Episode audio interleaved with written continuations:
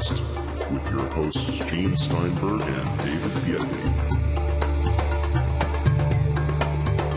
This episode of the Paracast is brought to you by Audible.com, the internet's leading provider of audiobooks with more than 60,000 downloadable titles across all types of literature, including fiction, nonfiction, and periodicals. For a free audiobook of your choice, go to audiblepodcast.com slash Paracast. That's audiblepodcast.com slash Paracast. And now, on with the show. So, folks, can you believe what you read? I mean, let's think about it. There's a guy on TV who prefaces his show with the words, the spin stops here. And of course, in that show, on that network, you'll probably find more spin than just about anywhere, but you know what? It's everywhere. It's liberal, conservative media, newspapers, newspaper publishers, crusading newspaper publishers, traditionally have always tried to present a point of view in the way they cover stories, the way they flavor them in their editorials. Of course, if you get a well-rounded view of the world, you read several newspapers. Unfortunately,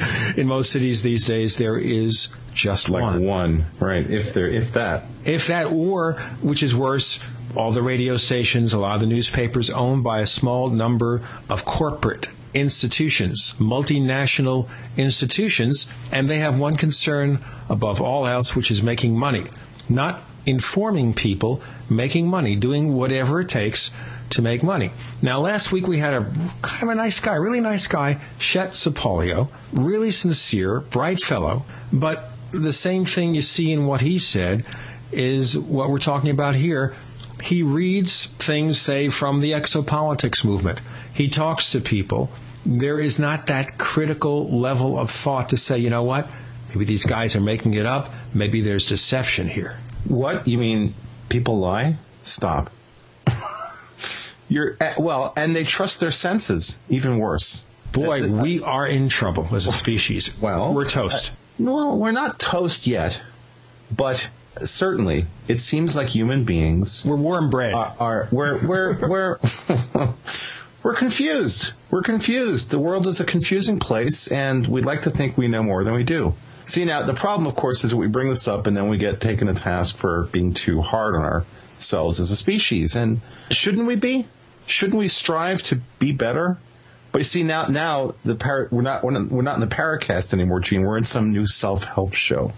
The Wondercast. It's the Wondercast. Have you wondered about the meaning of life? if we yeah. did that show, we might actually make real money. That's sad, isn't it? The Wondercast. I think Brought the thing you is here, you get somewhere if you pretend to know what you're talking about. It doesn't matter what you say. It doesn't matter what nonsense you spew forth. If you're a good enough performer and you pretend to know what you're talking about, I'm not going to mention names, okay? But you know who they are. Well- and if you tell a good story in the right environment, you make a lot of money. Yeah. well, it really comes down to form, not function. The the external wrapping, the packaging of the message, not the message itself. And Gene, if that's true, wouldn't it be uh, reasonable to think that if there were an advanced civilization or an advanced power of some sort interacting with us, if it studied us and saw how humans are so susceptible to deception, are so willing to deploy deception in every aspect of their reality, in every aspect of their interactions, not only with others, but with themselves. At what point do we kick into critical mode and say, you can't trust your senses some amount of the time? Because if you step back and look at how your senses work, you realize that there are weaknesses along the signal path all sorts of weakness things. Thing can, things can break down. Things can get uh, confusing. Things can get lost in translation. This brain that is our conduit to reality, is how we p- perceive everything, is arguably where we exist as as conscious beings in this permutation of reality, in this manifestation.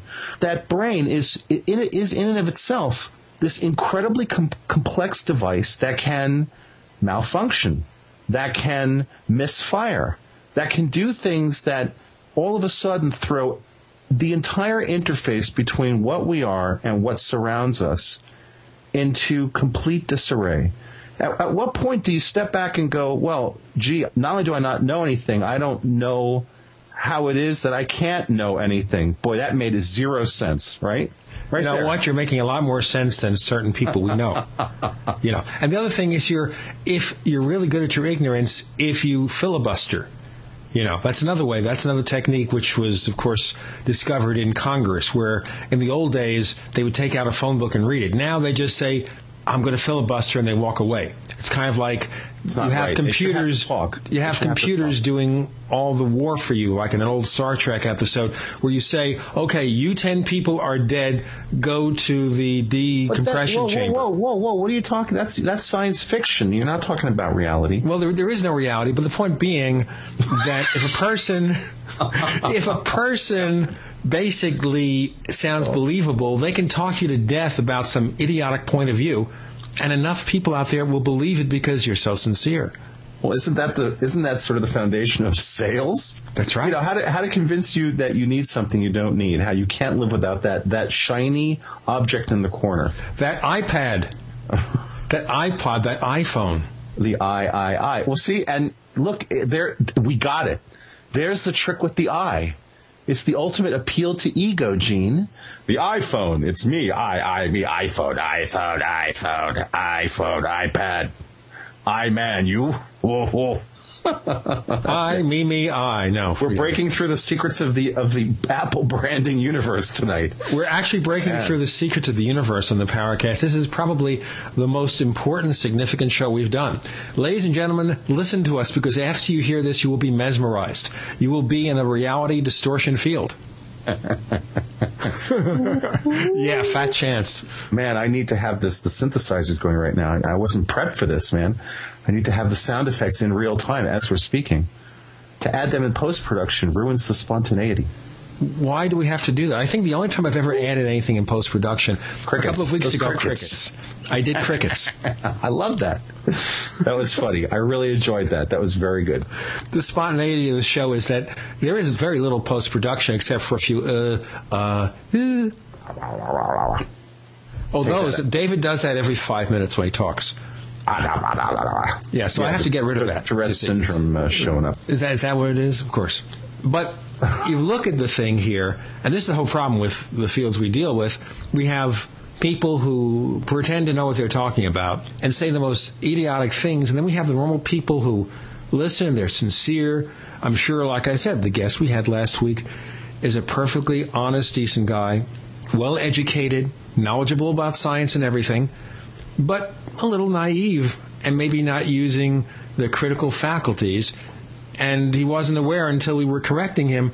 You mean exopolitics? They're not really talking about the truth. They don't know what they're talking about, huh? four years now we've been doing them over four years or is it coming up on four years we've been doing the paracast and spending an inordinate amount of time reading about this stuff cutting through this stuff speaking to people the, the, the amount of time that we spend on this besides the fact that's probably unhealthy is certainly way beyond what a normal person will spend looking at these topics Now, David, does that mean that the FDA has a warning against listening to the Paracast for too long? uh, they should they absolutely should oh this is like yeah this is uh, oh this is the show to miss this one right here You've been saying But- that for every week, and they get more and more listeners every week. Uh, well, at some point, maybe someone will listen to me. All right, But- speaking of listening to me, please. Yeah. Yeah, I'm listening. You were about to say something, and we should cover this point before we get to our guest of the week. I can't recover now because it's Friday night. Why are we doing this? We're recording the show on a Friday night. That's just wrong. We shouldn't be doing this on Friday nights. Why? It's Friday Why? afternoon. By the way, speaking of not It's night. It's the show- dark out. What are you talking about? I'm looking. It's getting dark out. It's I'm looking at the sunlight. Dan. Well, that's because you live in a desert. I live in the trees. You live in sand and you know scorpions. You hang from the trees, you said? You should put the uh, the soundtrack to Exodus right here. yeah, because that's you need to leave the desert. You live in a desert with bagels places called Chompies. That's just wrong. You're asking me to desert the desert. Okay, Oh. who do you have in store for us this week, David? Doesn't matter anymore. No, I don't know, but let's find out. Crickets. In addition to the cricket, Mr. Mr. Micah Hanks, who we're gonna we're gonna have a good time with. I think we'll see how it goes. Could get ugly. Could Coming get up next on Le Paracast. I have a feeling we're not in Kansas anymore. As you know, the Paracast is brought to you by Audible.com, the internet's leading provider of audiobooks, with more than 60,000 downloadable titles across all types of literature and featuring audio versions of many New York Times bestsellers. For listeners of the Paracast, Audible is offering a free audiobook to give you a chance to try out their service. One book to consider, for example, is Above Top Secret, the worldwide UFO cover-up by Timothy Good. Timothy Good, as you know, has been a guest on the Paracast. For this book or another free audiobook of your choice, go to audiblepodcast.com slash paracast. That's audiblepodcast.com slash paracast. We want to hear from you. If you have a comment or question about the Paracast, send it to news at theparacast.com. That's news at theparacast.com. And don't forget to visit our forums where you can talk to fellow listeners and Gene and David. Just go to theparacast.com and click on the forum links. That's the forum links at theparacast.com.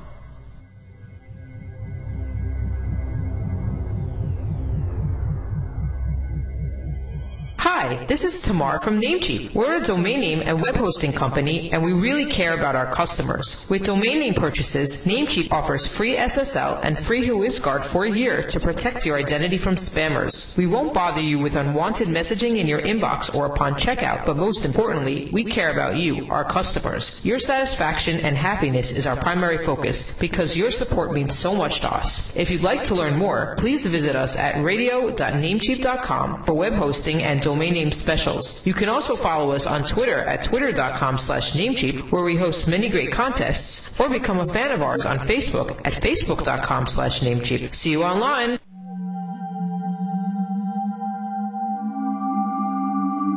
You've entered another dimension.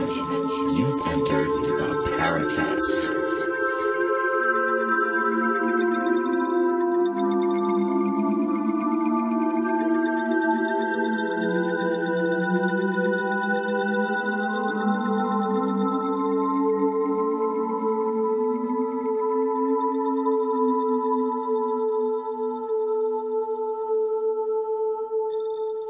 Micah Hanks with us tonight on the Paracast. So, why did you decide to leave your job at uh, Exxon and choose this career about writing about weird stuff, Micah? What gives here? Wait a minute, I left my job at Exxon. yeah, I know my job at Exxon. Absolutely, you know, I was I was an oil tycoon. Everybody knows. No, uh, when it comes to writing, um, tell you the truth, I don't know. I might have been better if if I'd pursued trying to get a job working for Exxon. But you know, mm. here I am writing about weird stuff, and uh, you know, if nothing else, enjoying it. So, how's that? That that that sort of works. No, but so many people get involved in esoteric topics because uh, they end up having experiences especially in their younger years, that have a real deep influence on them. And uh, I'm going to go on a limb here and guess that that might be your reality. What do you think? that might be my reality. In, in, what capacity? That I had some strange experiences early on, and uh, yeah, yeah. That, that they influenced me. You know, the only the strangest experiences that I've had. I mean, you know, I've, I've seen the proverbial, you know, weird lights in the sky, things like that the weird experiences I think for me were my parents, and I mean that lovingly because uh, they uh, were interesting people. Uh, they were interesting enough, in fact, to, to give me books about Bigfoot and about UFOs and that sort of thing. So, you know, when I was, and I'm talking like kindergarten, you know, so when mm-hmm. I was real young, they yeah. were throwing just the weirdest crap you can imagine at me um, because it interested me. And, and, and the whole idea was, you know, if, if he's interested in reading. You know, most kids at that time, you know, I guess we're kind of sitting around picking their noses and stuff like that. I was reading about Bigfoot. I was reading Peter Byrne and, uh, you know, Ivan Sanderson, Ray Fowler, guys like that. So, you know, having a ball doing it, it kind of stuck with me. Yeah. So that was certainly an influence, the early stuff. Well, having parents that are interested in these topics is something that I definitely share with you. And in fact, in um, looking through your book that will let you pitch in just a few moments, there's an interesting story in there about your mother's apparently your mother's experience with a Ouija board. Right. Yeah. Do tell. Um, yeah, she, uh, you know, that that also was was one of those early influences. You know, I grew up scared to death of uh, of, of you know playing with Ouija boards and things. And you know, I mean, in, in whatever capacity, I'm more open to it now. But the story, of course, was that uh, she, I think, was in high school and had been. Uh, you know, uh, playing around on, on a Ouija board that a friend of hers owned uh, there in her neighborhood, and uh, they began to have a, a sort of interaction with a spirit, okay, that, that claimed to be uh, named Ralph.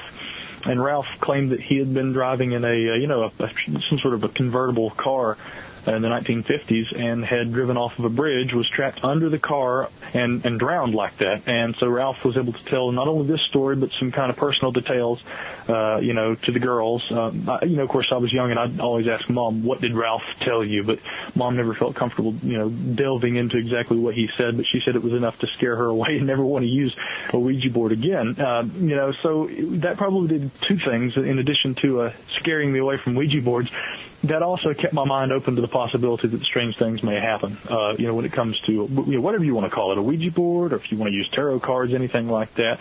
Uh, sometimes interfaces to the to the yeah interfaces to the things that we don't understand. Yeah, exactly. Uh, I think uh, there was a, minister one time actually that told me uh, it's a spiritual handle on a, or rather, I think a physical handle on a spiritual reality, and that was a good way of describing it. Also, there are things out there that exist that we don't understand. Well, there's like the opening of this show, the monologue that thankfully you missed.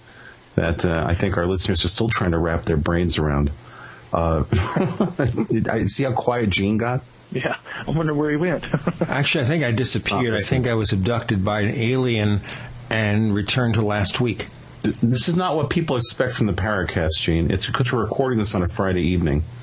Well, therefore, it will open new dimensions of total illogic. okay, so Mike, I haven't been brought into this world exploring the strange unknown, the weird anomalies, and all this stuff.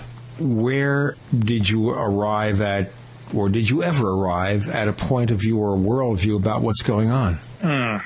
Uh, well, you know, to quote Bruce Lee, I think it's really more the uh, the process of becoming, David. It's it's it's a it's a thing where uh, experiential learning, I guess, is is something that really takes your entire life. You know, and and I'm probably getting to a point where I'm starting to. I, I think in terms of the way I perceive, uh, say ufology. I, I like to use ufology because you know ufology is something that a lot of people kind of tie in with nuts and bolts physical aircraft that are being piloted by aliens from Zeta 2 Reticuli or some someplace way out there in the distant cosmos. And then there are the physicists that argue, well, you know, of course it's it's impossible so far as we know for them to travel here from distant galaxies.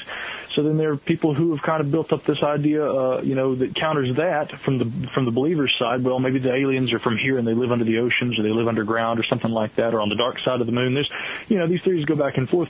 It, it's all based on perception, and from my own perception and and and from you know studying strange phenomenon, you know, it's it's getting to a point for me to where I basically went through my nuts and bolts stage, and and now I've kind of come into uh, you know I guess a more open-minded approach to all this, and and that is essentially uh, looking at it. Uh, I guess really the, the best example of, of, of trying to compare this to anything would be using speculative physics. Uh, physics when you have something that, that that you know seems to defy the laws of science that doesn't mean it wouldn't work, okay, as a scientific law in another setting, okay? And in this case, a setting would be an alternate dimension maybe or a parallel reality.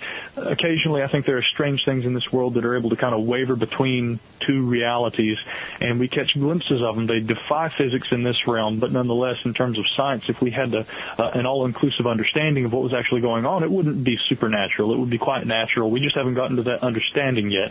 And so in terms of the speculative physicist, ghosts, UFOs, UFOs, maybe even creatures like Bigfoot and Mothman, and a lot of the things I do talk about in my book, um, are all uh, you know a little a little easier to understand if you if you consider that there might be another setting in which they would work. Well, that's not even to preclude that they work in this setting where our understanding of this setting is simply incomplete. And I think that's what you sort of said before, in a way, um, which certainly. Uh, and this is something that you explore in your book. Uh, there are many books that explore some percentage of odd happenings because we on the Paracast try to take the time to weed through what seems to be legitimate versus what's what are, what are misinterpretations in many cases. But if you take the legitimate phenomena that are going on um, in all of the different quote unquote paranormal realms, Uh, and I, I, think that the term supernatural is problematic because it takes things and tries to place them outside of nature. And, and, and again, we come back to this idea that we don't have a complete understanding. But in, in trying to look at all of these things, uh, uh, part of the problem is that perhaps people try to find connections between different distinct types of events where indeed what we're simply seeing are different facets of a universe that we simply don't understand.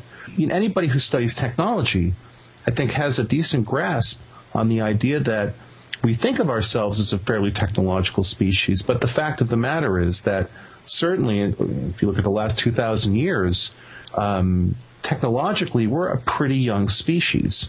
And, right, and you, well you in your book, right? You get in your book, you get into uh, this idea that you know you've got this long history of humanity where, for example, in your discussion of mysticism, you position it as in many ways a level of understanding that has essentially been lost in the translation of humans into a technological era, right? Right. Yeah, and that's once again that's that's you know an incredibly good. Uh, I guess kind of a condensation, you know, of, of, of what I'm trying to get across. You know, I, I joke with people that the first chapter in the mysticism section of Magic Mysticism of the Molecule is, uh, you know, a chapter long definition of mysticism. How do you define mm-hmm. something like that? But, but you said it very well uh, in that there is a uh, well, they use the term mystical, but there's a spiritual aspect, I guess, of, of humanity that I don't know that we've we've lost the ability to tap into it. Uh, you, you might even say that we've, to some degree, forgotten. But I think that the, the reason for that is that, like you said, as we have become a technological society, as we grow, uh, our mysticism, our spirituality is, is becoming kind of uh, uh, you know, an extension. Well, actually, I guess technology is an extension of our spiritual selves. Where, where we used to keep these things internally, you know, the ancients would talk about traveling to uh, to other realms by, you know, using meditative practices and, and occasionally things like entheogenic molecules and magical practices as well. Nowadays, uh, you know, in the modern era, we we would try and do this, I guess, with you know a spaceship, or we would try and build a portal. You know, it's a we're, we're taking that spiritual aspect, to the unknown that we've always sought from within we're externalizing it through technology and we're trying to reach those same places. And so people, you know, using a space program to try and get out there and, you know, or to use the SETI program to try and, uh, you know, communicate with distant, uh, you know, space brothers in another, in another locale throughout the cosmos, or to build a, a portal or a wormhole, time machines, all these kinds of things. They're just externalizations of what we used to internalize through mysticism throughout man's history. And it's really no different except we're just, we're, like I kind of said, we're outsourcing it as we become a technological society. Well, I mean, do you think that's really true though? Because uh, what I think, and again, this is something that living in the industrial world, we tend to sort of overlook the fact that uh, we tend to think of technology like computer technology as being fairly ubiquitous. But um, as one travels around the world, one finds that that's not necessarily true. You know, especially as you go into uh, things like Africa. Uh, you find that uh, computer technology is, well, technology in general, because of the cost of it and the fact that, you know, in many ways we live in a technological society where a lot of the technology is effectively subsidized.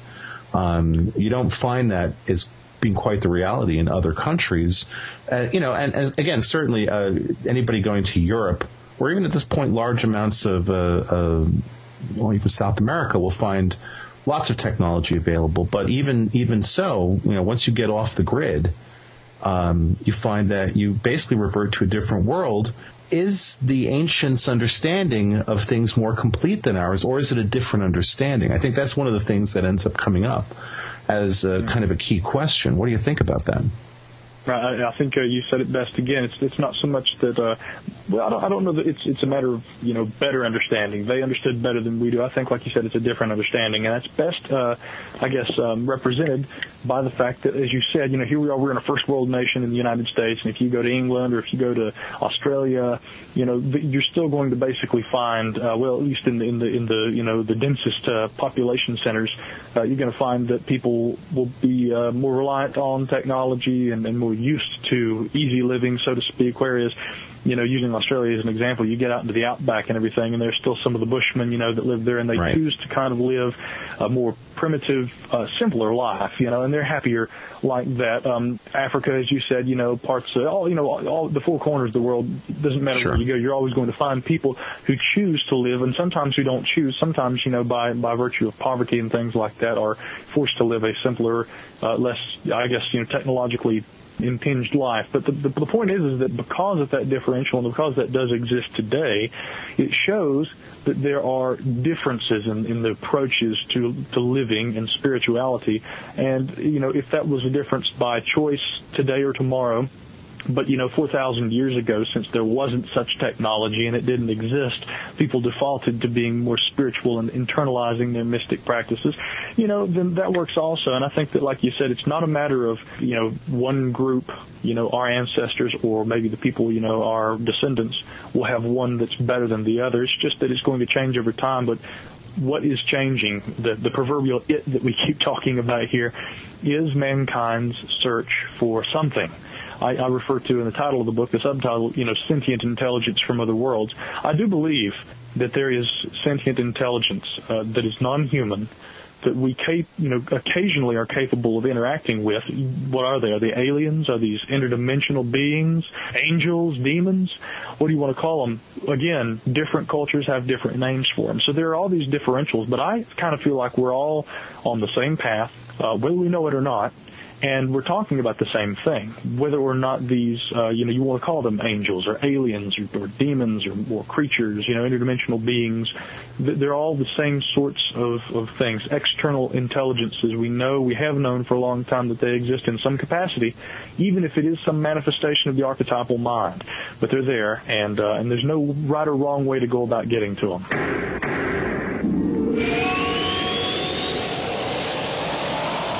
Picture this. You're on the phone with a client or colleague trying to explain something visual. A PowerPoint, a keynote presentation, a website. But it's frustrating because they can't see what you're talking about. The solution? Good news.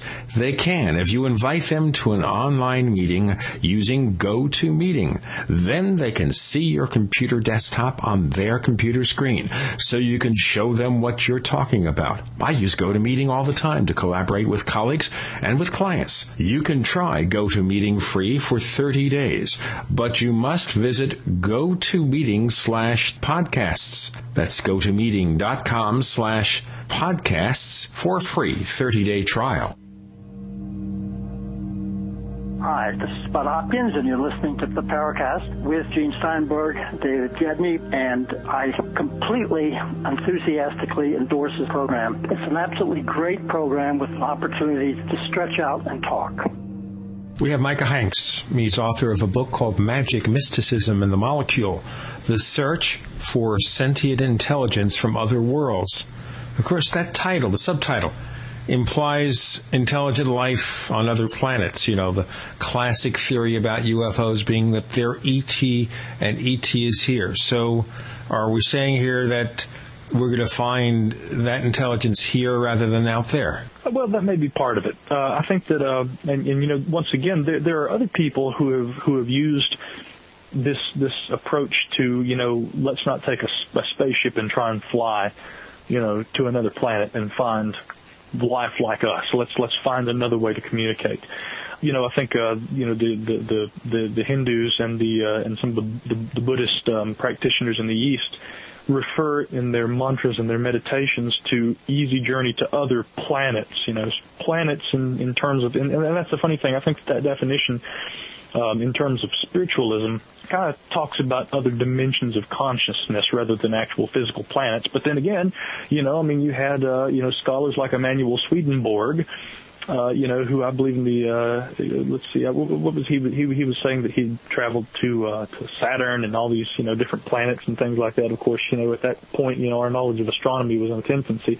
But, uh, you know, there are people who actually do talk about, you know, astral projection and, and, and non-physical travel to other physical planets. And then I think that there are non-physical places, uh, you know, if you want to call it kind of a, uh subspace that is accessible through mysticism. And this is the kind of thing that I guess maybe uh, Slawek Wojtowicz and uh, Rick Strassman in that book that they wrote t- uh, together with a couple of guys a couple of years ago. It was called Inner Paths to Outer Space. That's the kind of thing that they were talking about also. Now, in their book, they were not entirely focused on the use of entheogenic drugs. There was some talk of mysticism, but Rick Strassman is, is, is best known for his associations with clinical DEA-approved studies with uh, dimethyltryptamine and DMT.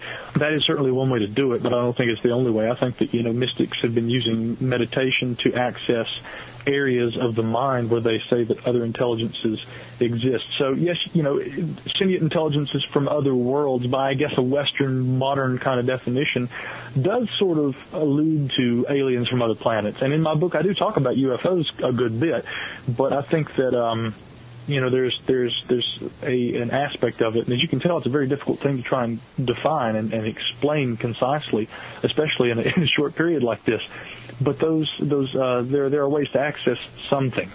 They may be aliens, they may be interdimensional beings, something like that.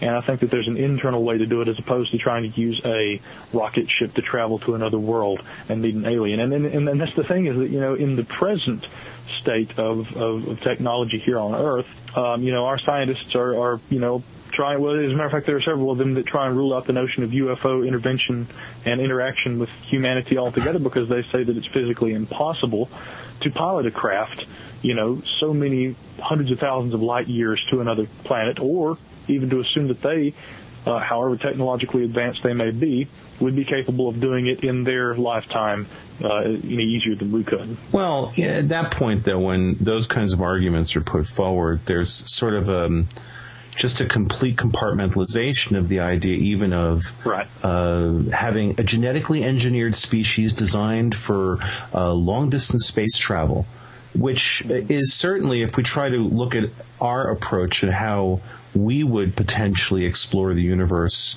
uh, it's pretty clear that given a technological lead time, that would probably just from a from a funding point of view make sense for us to design, let's say, long distance uh, uh, uh types of missions. So, uh, you know, just just that point of view alone. I mean, you're, you're, again, the people who put those arguments forward, one could argue, are working with very constrained data sets, real constrained.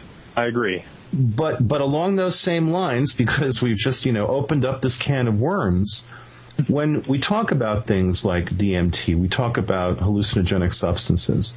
You know, certainly more logical people will sort of have certain flags raised, warning flags, where there will be, I think, a legitimate question of the differentiation between the perception of reality and objective reality.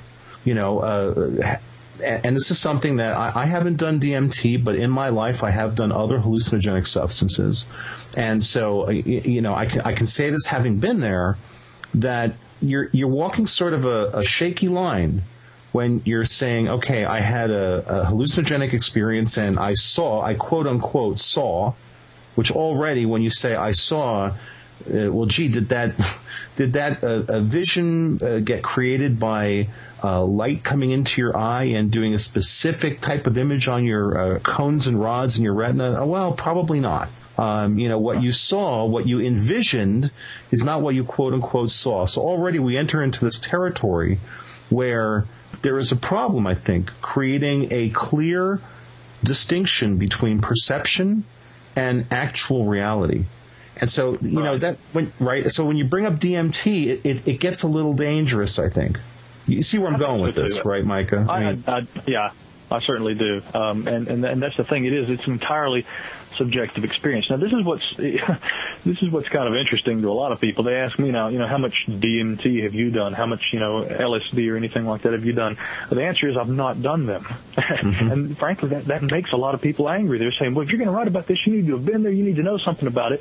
You know, I, I hope to maintain a little bit of journalistic integrity when it comes to writing about these subjects. And knowing the subjectivity of the experience, I realized that if I decided to write this book, and actually, you know, there were people who said, look, you know, you should fly to Peru and you should take ayahuasca and you should have an experience and write about it. So many people have already done that, and they've written about written about their experiences, and that's interesting. But like you said, you know that just basically, if I were to have done that, of course, that would have aligned me in, in this kind of modality of, of, of, you know, of the subjective. I would have put myself in a subjective experience, and all I would have been doing in my book would be rambling off about, uh, you know, my own experiences, which once again, highly subjective, my own perception of, mm-hmm. of what? Is it, is it the ramblings of my own mind as interpreted while under the influence of a substance? Is it indeed some sort of interaction with another, you know, a strange intelligence, something like that? And also, before we dive into it, like you said, you know, we've opened Pandora's box. This can of worms has already been popped. So I do want to say that I don't personally, and this is my personal view, I don't advocate the recreational use of entheogens and psychedelics. Some of these things, like DMT, for instance, are so powerful that when, when Rick Strassman, for instance, was doing his clinical study, the participants had to undergo um, checkups with their doctors to make sure that they right. were, you know, I mean, their hearts were healthy and, and that this was something that was safe to do. They also had to make make, uh, make sure that they were able to get a clean, uh, you know, laboratory grade supply of the DMT. You know, you're not just going to go out on the street and find DMT that is of the quality that, that Strassman and people like that used. So there are a lot of dangers in there, and I don't think right. those are the kinds of things that people should toy around with. But the perspective that is outlined in my book and how it relates to DMT is that, and this is interesting too, the uh, the entheogen, the the molecule section is the final section in the book.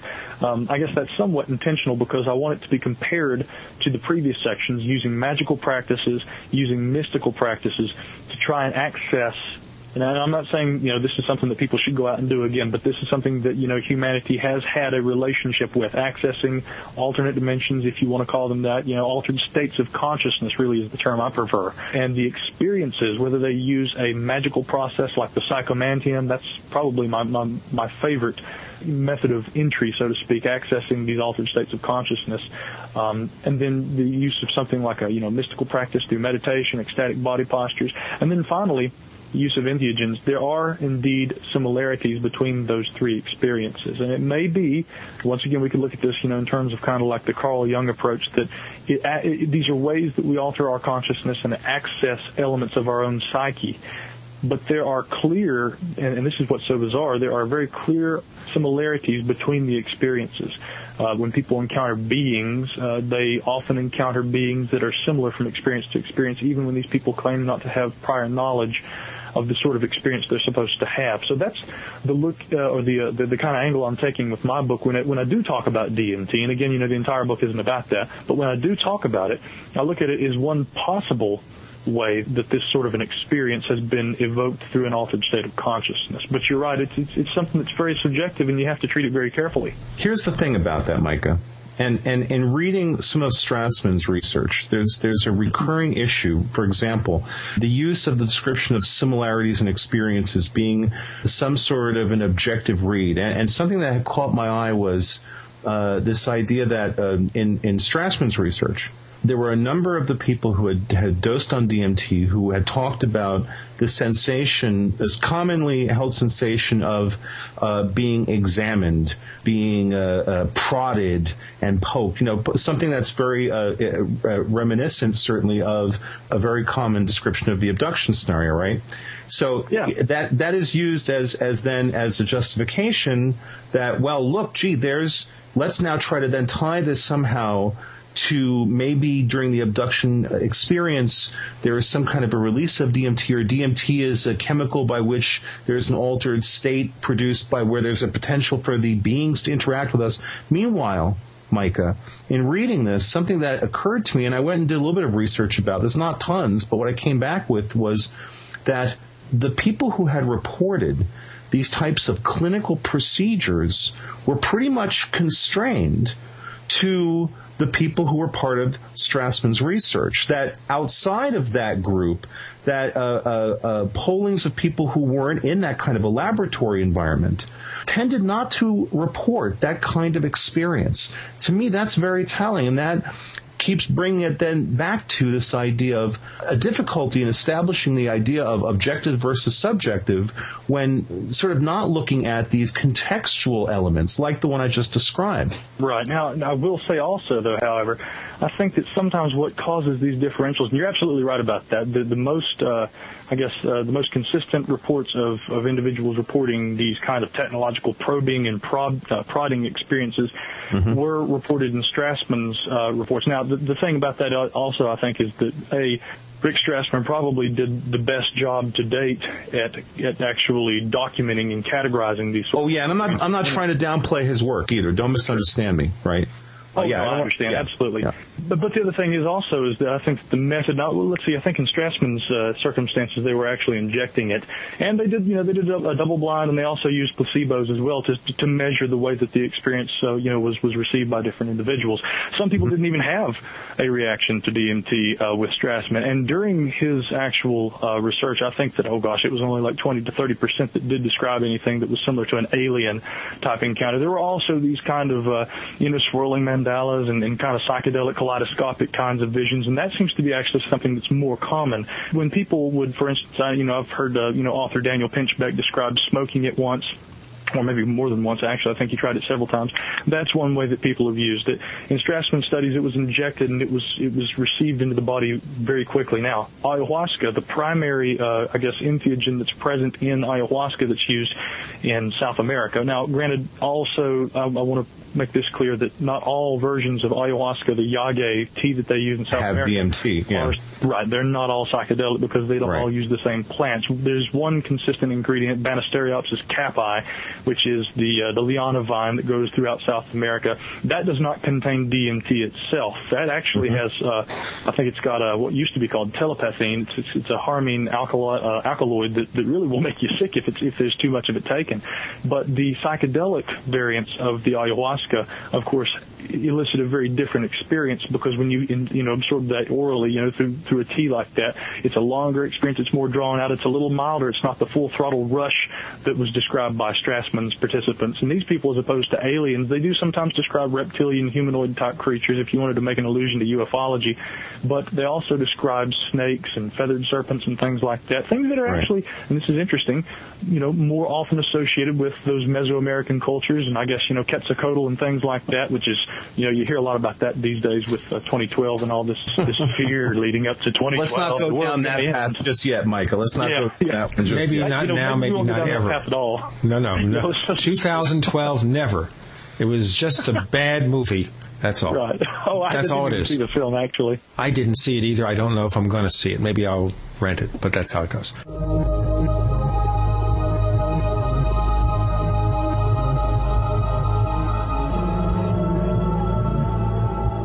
Fate magazine provides true reports of the strange and unknown. Keep up with the latest on angels and miracles, psychic phenomena, ghosts, UFOs, life after death, and much, much more. To receive your free issue of Fate magazine, call now at 1-800-728-2730 or visit their website at www.fatemag.com. That's 1-800-728 2730 or www.fatemag.com. What are you waiting for? Your fate awaits. You're in the Paracast with Gene Steinberg and David Biedny. You never know what's going to happen next. We have Micah Hanks, and we're exploring other worlds internally, perhaps. He's author of a book called Magic, Mysticism, and the Molecule, subtitled The Search for Sentient Intelligence from Other Worlds. And just something keeps occurring to me as we go into this inward exploration of some way to perceive other worlds. We go back to the UFO thing again, and this UFO mess. And here is the thing that presents a problem and maybe it doesn't. So look for your point of view. And that is we have people seeing UFOs. We have supposed physical traces left by UFOs. We have photographs, most of which are fake, but some show something that's compelling. And we have the radar tracking of UFOs. So we're seeing evidence of a physical phenomenon. So are we dealing with two different things here? A physical UFO and a mystical UFO, or is it all the same? That's a really good question, you know. Um, and once again, I, I, don't profess to have the answer, but I'll tell you w- what I do perceive about that um, is that I think that there are aspects of the UFO experience that are particularly uh, um, mystical in nature. I mean, for example, I looked at a, uh, a study from the 1980s that was done where altered states of consciousness were being. The, the study was not to actually try and instigate to, to trigger altered states. It, it, was a, a study that was performed where they interviewed people who had been in incredibly tense situations. I wrote, wrote about this in the book, so you may be familiar with what I'm talking about. But for the, for the listeners, of course, they took people who had been held hostage, you know, who had, uh, you know, gang members who had been held uh, hostage by rival gangs. There was a an elderly woman who had been, uh, you know, put in a closet in her home when an intruder broke in and kept her in that closet for several days. You know, there were all different kinds of people who had suffered some form of stress, and, and many of the experiences resulted in out-of-body experiences, uh, very strange, mystical you know, uh, experiences where colors and shapes and things would begin to appear, and they literally began to, you know, for for lack of a better term, hallucinate one of the experiences, actually, I think two of the experiences in the uh, study uh, involved people who alleged that they had been abducted by a physical UFO craft. There was a man and his son who had been driving down a road uh, in Arizona, and it was late in the day, and suddenly they uh, they begin to feel dizzy, and they see a craft in a blinding light, and they both, you know, described this experience where they were taken aboard a craft and studied. But what was interesting about their experience, and this is something else, you know, we were talking about how based on circumstances, how many similarities really are there between one person's experience and another's when it comes to UFOs or mystic experiences and things like that. Many times people, when they claim that they are taking aboard a nuts and bolts physical UFO craft, describe things like floating down tunnels, you know, hearing voices, being shown scenes from their lives. These are things that come, you know, very commonly during mystical experience. And, and you know, whether it be via meditation, or using again, as I mentioned earlier, the psychomantium. You know, that's that's something that, that, that frequently takes place during the psychomantium. The, the notion of traveling through a tunnel and also seeing deceased uh, loved ones strangely, people who who have uh, claimed to have been abducted by UFOs and aliens describe the same sort of thing.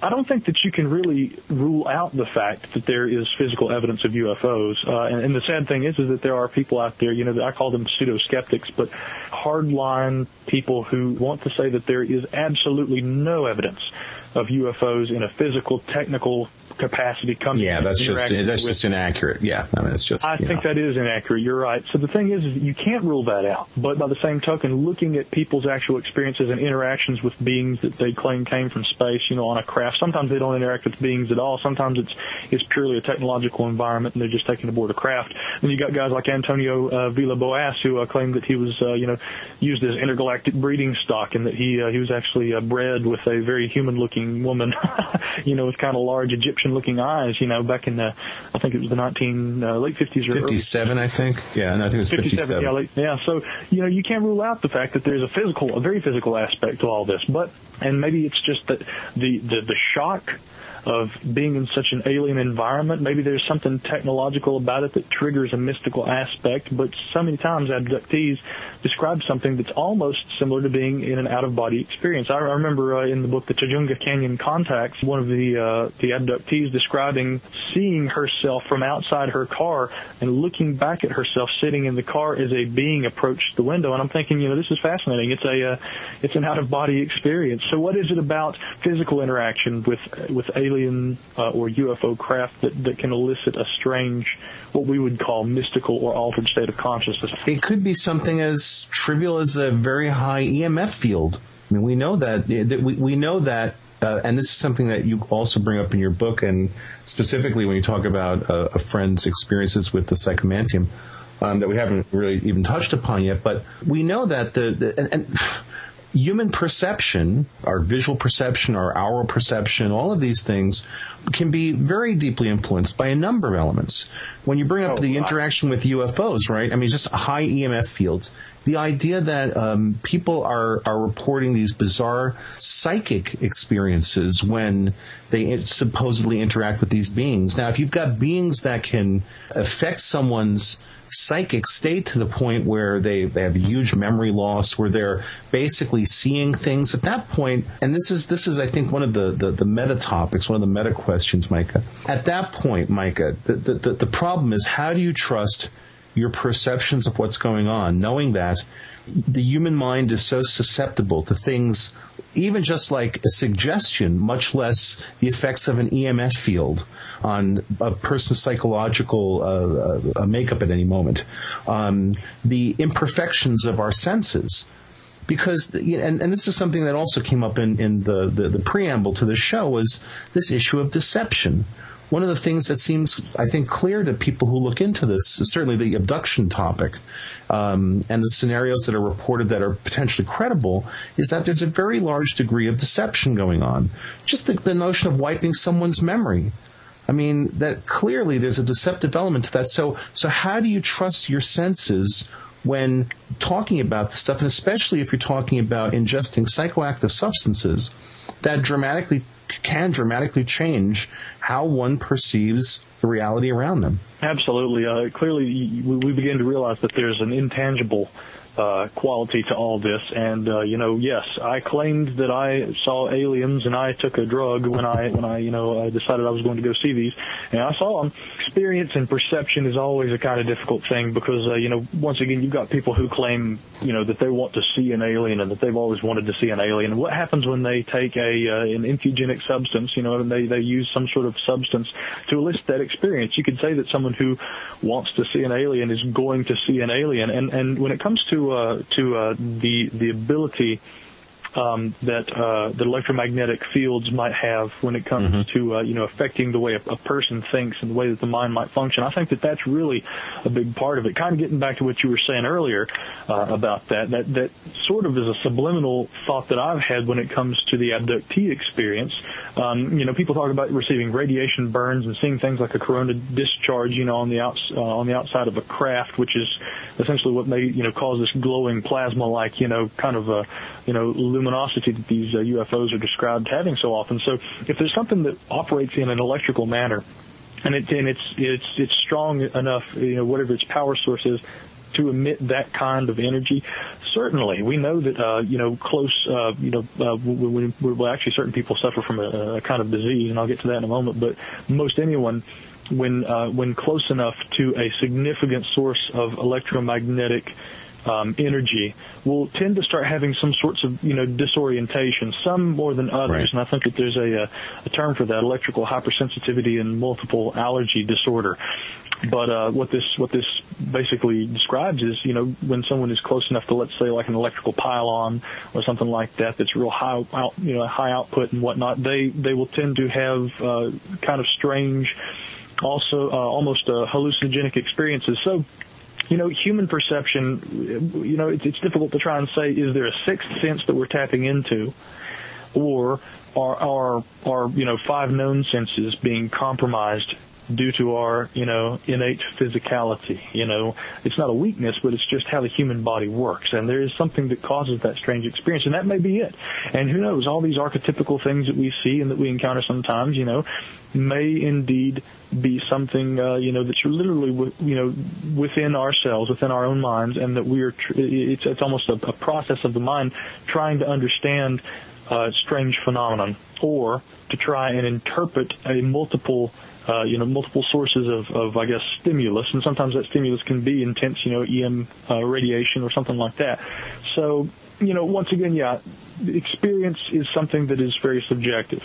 Um, and, and drawing it back to the earlier uh, conversation when it when it pertains to uh, you know physical evidence of UFOs and things like that, that's where it starts getting interesting. Is when you have a physical aspect of it, and then you've got these more subjective elements that, that, are almost mystical in nature.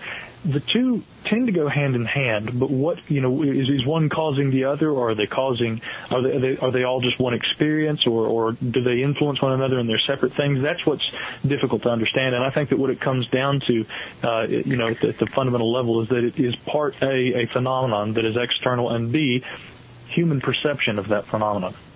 Well, and one thing that might be raised here from what you're saying is that if there was an objective set of ET or other dimensional beings, higher intelligences, whatever, could they possibly be taking advantage of the way human perception works to manipulate, mold our perceptions of what's going on to hide the truth?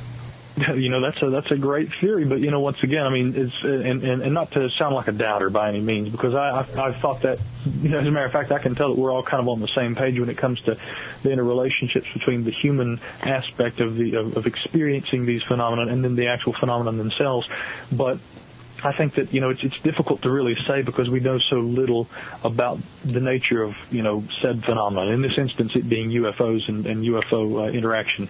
Um, if, if we don't know exactly a what their craft are and what the, the power source and therefore the you know the uh, the actual capabilities, or, or rather you know what sort of influence you know as a result of that power source a you know a human mind might undergo as a result of, of close proximity to them. We, we know so little about it that it's difficult to speculate. But if, if that's what we're here to do, and sometimes I think that really that's the best thing we can do, you know, really is speculate, uh, then indeed uh, that has to be, uh, you know, a consideration.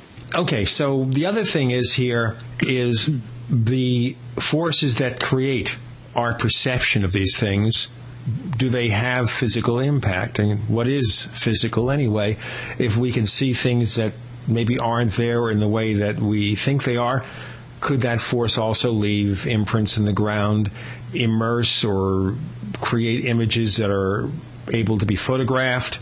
Or even images that can be detected on radar. It That's starts a yeah, whole that- can of worms. Yeah, exactly. I mean, that's that's neat. That brings something to mind. I'm, I'm going to take it back to South America here and talk about some of the Brujas and the, and the shaman there who uh, who claim that using various and once again, you know, people kind of tend to gravitate towards DMT. It is no doubt a very uh, potent uh, entheogen, but you know, it's not a the, the only uh, entheogenic substance that, that, that elicits this sort of a uh, you know response in terms of altered states.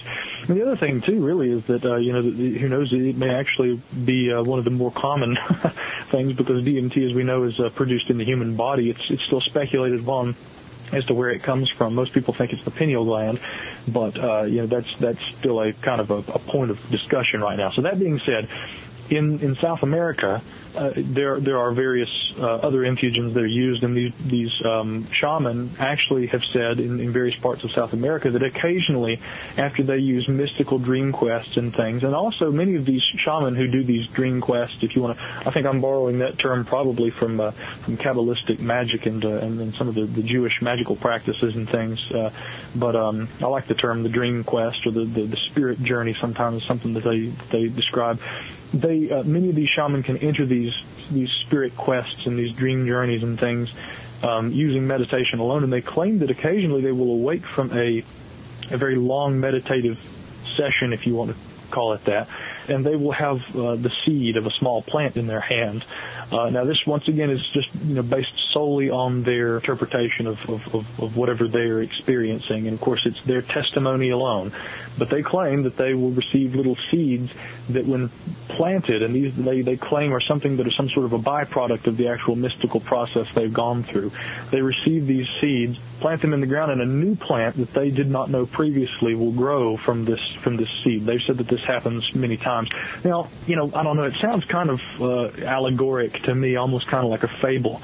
Um, but there are parts of the world where people claim that things like this actually do happen. It, it sort of also uh, reminds me of something that the uh, the Tibetan monks discuss, and those are um, tulpas. The, uh, the the Western word, I guess, that would be an equivalent for a, a tulpa would be a thought form and that basically entails uh, something that is, uh, you know, a byproduct that manifests physically. Harvey. Intense. Uh, Harvey. Harvey. Harvey. Yeah, Okay, I'm not Harvey. with, with Harvey. Oh man, Jimmy Stewart, Harvey. Oh, Thought forms. Yeah, Harvey. What do you mean? Of course you know what Harvey is. That's that's a tulpa, right? I mean that's, Harvey, that's yeah, and yeah, and, and there- was another one actually, another pop culture reference to that sort of thing uh, as well. I- Sarah Palin. She's a said that. tulpa, right? Tell me she's a tulpa. tulpa. Please tell me she doesn't exist. Please let me wake up from this bad dream. Please, she's a tulpa. She'll- It would she explain exists so much. She exists. Oh man, please, please, Gene, tell me she's a tulpa, Gene. Well, you know what? That's not a tulpa. That's your worst nightmare. I think she's a schmecky, but don't get me started. Oh, please, we don't get, want to get started. Oh, on you that. Just get think old. about it. Everybody's going to call us now and say, "Oh my God, the Paracast! They're talking about politics again. No, we're talking about tulpas. We're talking about tulpas and Palin, man. We're talking about political tulpas." Political tulpas. That's the new band, the Yeah. political tulpas. You know what? Someone's going to form that band out there right now. Just think in a garage. There are six guys, Stop it. two Five girls. You know, one doing lead singing, one doing backup. Four guys, one girl. Whatever. It's whatever Not combination you want to whatever. make. of We it. have to plan this very carefully, like Perlman would. You got to like plan this It's whatever, carefully. yeah, it's whatever you want it to be. Yes, if you can focus your your thoughts enough, you can create it, guys. We're making So, a thought form. There you go. It's the secret. there secret. you go. That's no longer a Experiment secret. now. Yeah, don't go, man. Oh, All right, heavens. let's let's rein this in. Let's rein. We're almost getting to a collective unconscious here, but before we pursue any of that, we have Micah Hanks. He wrote a book which raises all these incredible thoughts about things called Magic, Mysticism, and the Molecule The Search for Sentient Intelligence from Other Worlds, but it's not looking through a spaceship. It's maybe looking inside ourselves to see what's going on and maybe to find some way to understand the nature of reality. That's what it's all about, the nature of reality. We'll have more on the other side of the Paracast. Gene and I love to hear from our listeners. If you'd like to share your thoughts with us, send your messages to news at theparacast.com. That's news at theparacast.com. And don't forget to check out our website at theparacast.com, where you can download past episodes of the show for free and visit our dynamic discussion forums. Also, please patronize our sponsors. Tell them that you heard their ads on the Paracast. They'll appreciate it, and we will too. So, Frank, what do you think about UFOs? I saw one once. I think they're out there. You know, what, what they are, I don't know. Well, I believe that something is out there. I think that those things that you see in the sky are only one small manifestation of a whole wide range of phenomena that people haven't properly named or have attributed the wrong source to. Welcome back to the Paracast with Gene Steinberg and David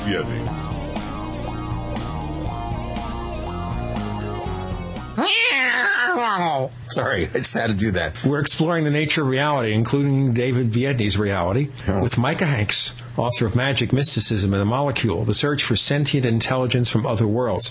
Now, the meta question is, what do you tell the people who only think of things like UFOs as a physical phenomenon? It's all physical, it's ET, ghosts, of course, are the spirits of dead people. All the strange things that go bump in the night.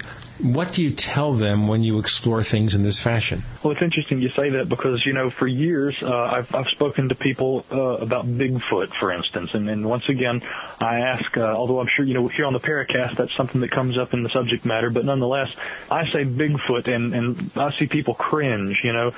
So let's pretend that by saying, you know, suspend our judgment and let's use Bigfoot, Sasquatch as an example, okay, for this conversation solely, whether or not you believe in a, in a giant hairy ape running around out there. The, there is a physical aspect, okay, yes, we see footprints in the ground, we hear people discussing, uh, you know, seeing these things, you know, stomping through the forest and whatnot.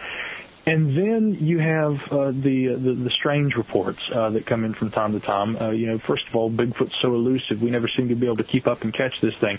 I was talking to a guy in Pennsylvania a few years ago at a uh, at a Sasquatch conference, and uh, his name was Rick Fisher, and he's a he's a, uh, a Bigfoot and cryptozoologist uh, kind of a researcher. And and Rick told me that he'd been driving along a road in an area in Pennsylvania where uh, he'd been investigating you know, rash of reports of a, of a Sasquatch type creature, and he says he was just amazed to be driving down this road by a cornfield one night and see Chewbacca walking right you know down the middle of his lane in front of him, illuminated in his in his headlights, and he thought, my gosh, I've been studying this you know and talking to people and talking to witness. I didn't know if it was real or not, and then I see this. I'm looking at the thing. And then he said it didn't leap off the side of the road. It didn't run off into the cornfield. It didn't jump straight up. He said it just vanished. It disappeared. I said, what? And he said it disappeared. And I don't know what to make of that, but then it was at that at that moment that he began to think that there was a non-physical aspect to this phenomenon. Now, I'm sure poor Rick Fisher, you know, has probably told that story to some people, and, and they've looked at him and said, "No, you you have mental illness." You know, Rick seemed like an incredibly intelligent guy when I met him. He he seemed like an incredibly uh, uh, you know, discerning kind of person as well. And and he and he didn't tell this during his, his speaking engagement. He actually told me this privately afterward and said, when I give experience, uh, when I give you know talks about Bigfoot, and I'm trying to talk to most people who look at it as a nuts and bolts type phenomenon, you know, there is a creature or there isn't a creature, and it is either physical or it is it either you know there's no non-physical and it still exists. If it's not physical, it doesn't exist. There is no such thing. When I'm trying to talk to people about it like that, and and I have this experience I've had where I see this thing walking down the road in front of me and it just vanishes. Chewbacca the Wookiee, where does a you know a seven foot tall Wookiee go? You know, so he says it's a little difficult to uh, to uh, to speak to both crowds, but I know what I saw and I've had my experience. Now, that being said, you know, yeah, there are going to be people when you know when I'm kind of talking about, I guess, you know, the, the, the notion of using kind of an internal method of trying to find and contact and interact with sentient intelligences, there are going to be people who say, well, that's just that's just flaky, you know, that's that's that's ancient religion mumbo jumbo type stuff. You know, I mean, aliens come to Earth, they drive flying saucers, they fly these things, pilot them around. That's what you need to accept. It's funny because you, you also mentioned ghosts being spirits of the dead, um, and I know what you're, you know, what you're what you're describing there is, you know, people who would accept a spirit manifestation as a spirit of the dead and nothing else, which is kind of, I guess, a cultural staple, if you want to say that. Yes, indeed, they may be something else, but it's funny that that we would equate people who would say that UFOs might be only nuts and bolts craft, and people who would say ghosts are merely and only spirits of the dead because it's like, you know, my gosh, you know, how can you compare something that is so overtly perceived to be physical, like a UFO spaceship flying through the atmosphere, and then something that's so non-physical as a spirit of the dead being able to manifest? You know, you've got the opposite ends of the extreme at least peripherally. Now, frankly, when it comes to science, if we were to delve into this deeply enough, and of course the, the, the subject here is not to talk about how ghosts manifest, but we could we could do a whole show on that. It's fascinating to me that there are uh, nonetheless people that want to kind of tie, you know, they they want to hold on to uh, these kind of cultural staples, ghosts as spirits of the dead, UFO craft as you know nuts and bolts you know, craft of some sort. Bigfoot is an actual being or some sort of an entity, but it's real and it's physical you know, all these things that are strange phenomena are called strange phenomena because we don't understand how they work and what they are. And again, I have to draw back to the uh, the argument about quantum physics in terms of, uh, or they're not quantum physics, but speculative physics in terms of what fits one setting, okay, as a scientific rule may not work. It may, it may appear it may work, but it may not fit another setting. And I think that sometimes if we want to think about things in terms of string theory and alternate dimensions, there are aspects of reality that do exist, but that they waver between the fabric of two dimensions. And, and it can be difficult to say that that will appear all the time as wholly physical. And I think that this is the only way that we can kind of look at it, uh, you know, and, and granted, I'm sure that, and I, I'm aware of that there, the fact that there are people who would say this is completely pseudoscientific, what you're talking about, you know, metaphysical mumbo jumbo. But I think that using the comparison with speculative physics allows us to look at how scientifically these sorts of uh, you know manifestations, whether they be ghosts or UFOs or anything like that, can appear to be physical in one capacity, and then completely defy the laws of physics in, in, a, in, another situation. And and that's the whole thing is that we know so little about the phenomenon itself. How else are we supposed to interpret it?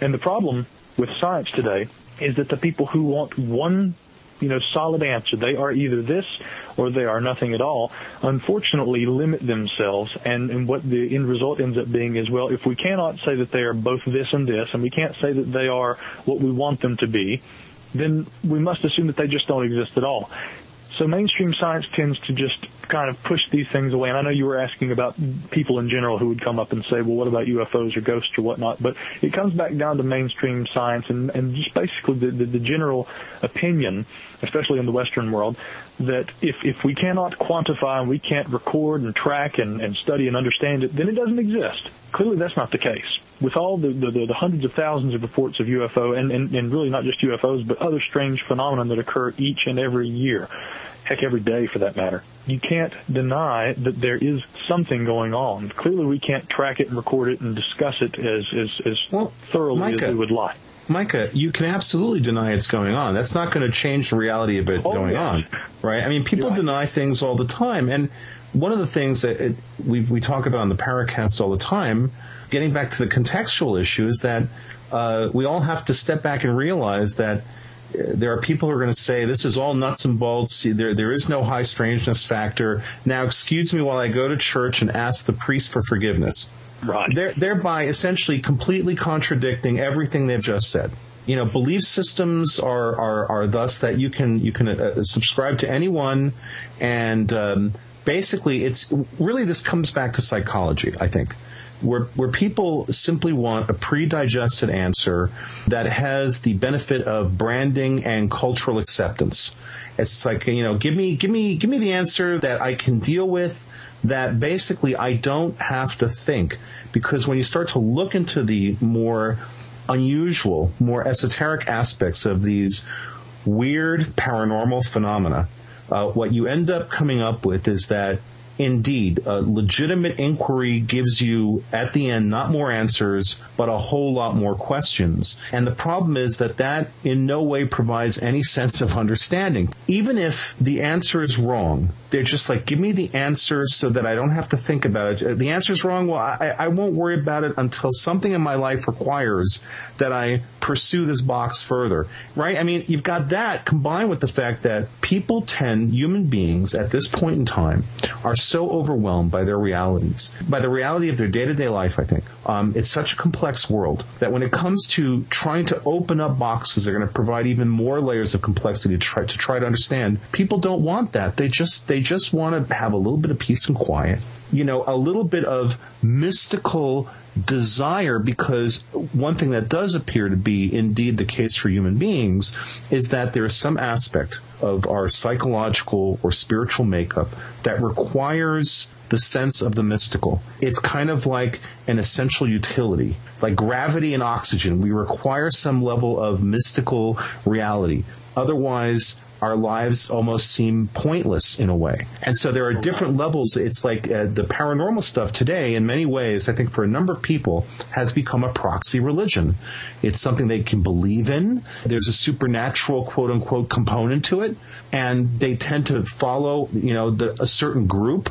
Oh, it's the extraterrestrial hypothesis because, oh, I don't know why, because, because some authority figure says that this is what it is. Okay, you know, I'll jump on this bandwagon. That's, that's ends up being about human psychology, not the attempt to understand the universe. Mm-hmm. And, and it's funny you, you brought up you know going to church and, and and people contradicting themselves and religion and things like that. Really, mm-hmm. I think all all study of phenomenology uh, and frankly, all you know things mystical really are religion because what it is is it comes back down to uh, belief to me. Now, Absolutely. there are people who would would argue about that, right? But it comes down to belief in what we choose to believe. Mm-hmm. The uh, the skeptics, you know, and I don't think skeptic is a bad word. I'm, and maybe you can tell this. I'm I'm a pretty skeptical person myself. In fact, I feel like some people are going to read my book and they're going to come away from it thinking Micah A. Hanks is a closet skeptic. This guy claims that he's talking about UFOs and claims he's talking about altered states of consciousness this guy's a skeptic. You have to be skeptical. But when for you, skepticism becomes, well, I don't believe, well, you, you believe in something nonetheless because what you believe is, you know, refuting anything that does not fit your, your kind of, you know, categoric mold of what you perceive reality to be. And the skeptics, the quote unquote people who want to, you know, actually I think a better term would be debunkers. There are skeptics right. Who think and who are, you know, rational and they, you know, they're probing about it. I, you, you never want to use that term probing when you're talking about UFOs, by the way, but I, I'll let it slip. But, you know, the, yeah, those people. this is this kind of show know, we've had this week, ladies and gentlemen. Just adding that. it oh, really oh, man. is. Well, no, Micah didn't have the benefit of hearing the little preamble thing, man. It was. I, I did. It, no, it was psychedelic. Yeah, it was. It, it's not good. It actually. I'll be shocked if people get to this part of the show because they probably turned it off during that first ten minutes. And it's all oh, Gene's fault, by the way. Gene really screwed the pooch on that one. Do you see how it works, ladies and gentlemen? Whatever goes wrong, it's my fault. If it goes right, it's David's fault. It never goes right, though, so it's never my fault. It's so the point being, of course, we're both to blame. we have to share the blame, ladies and gentlemen.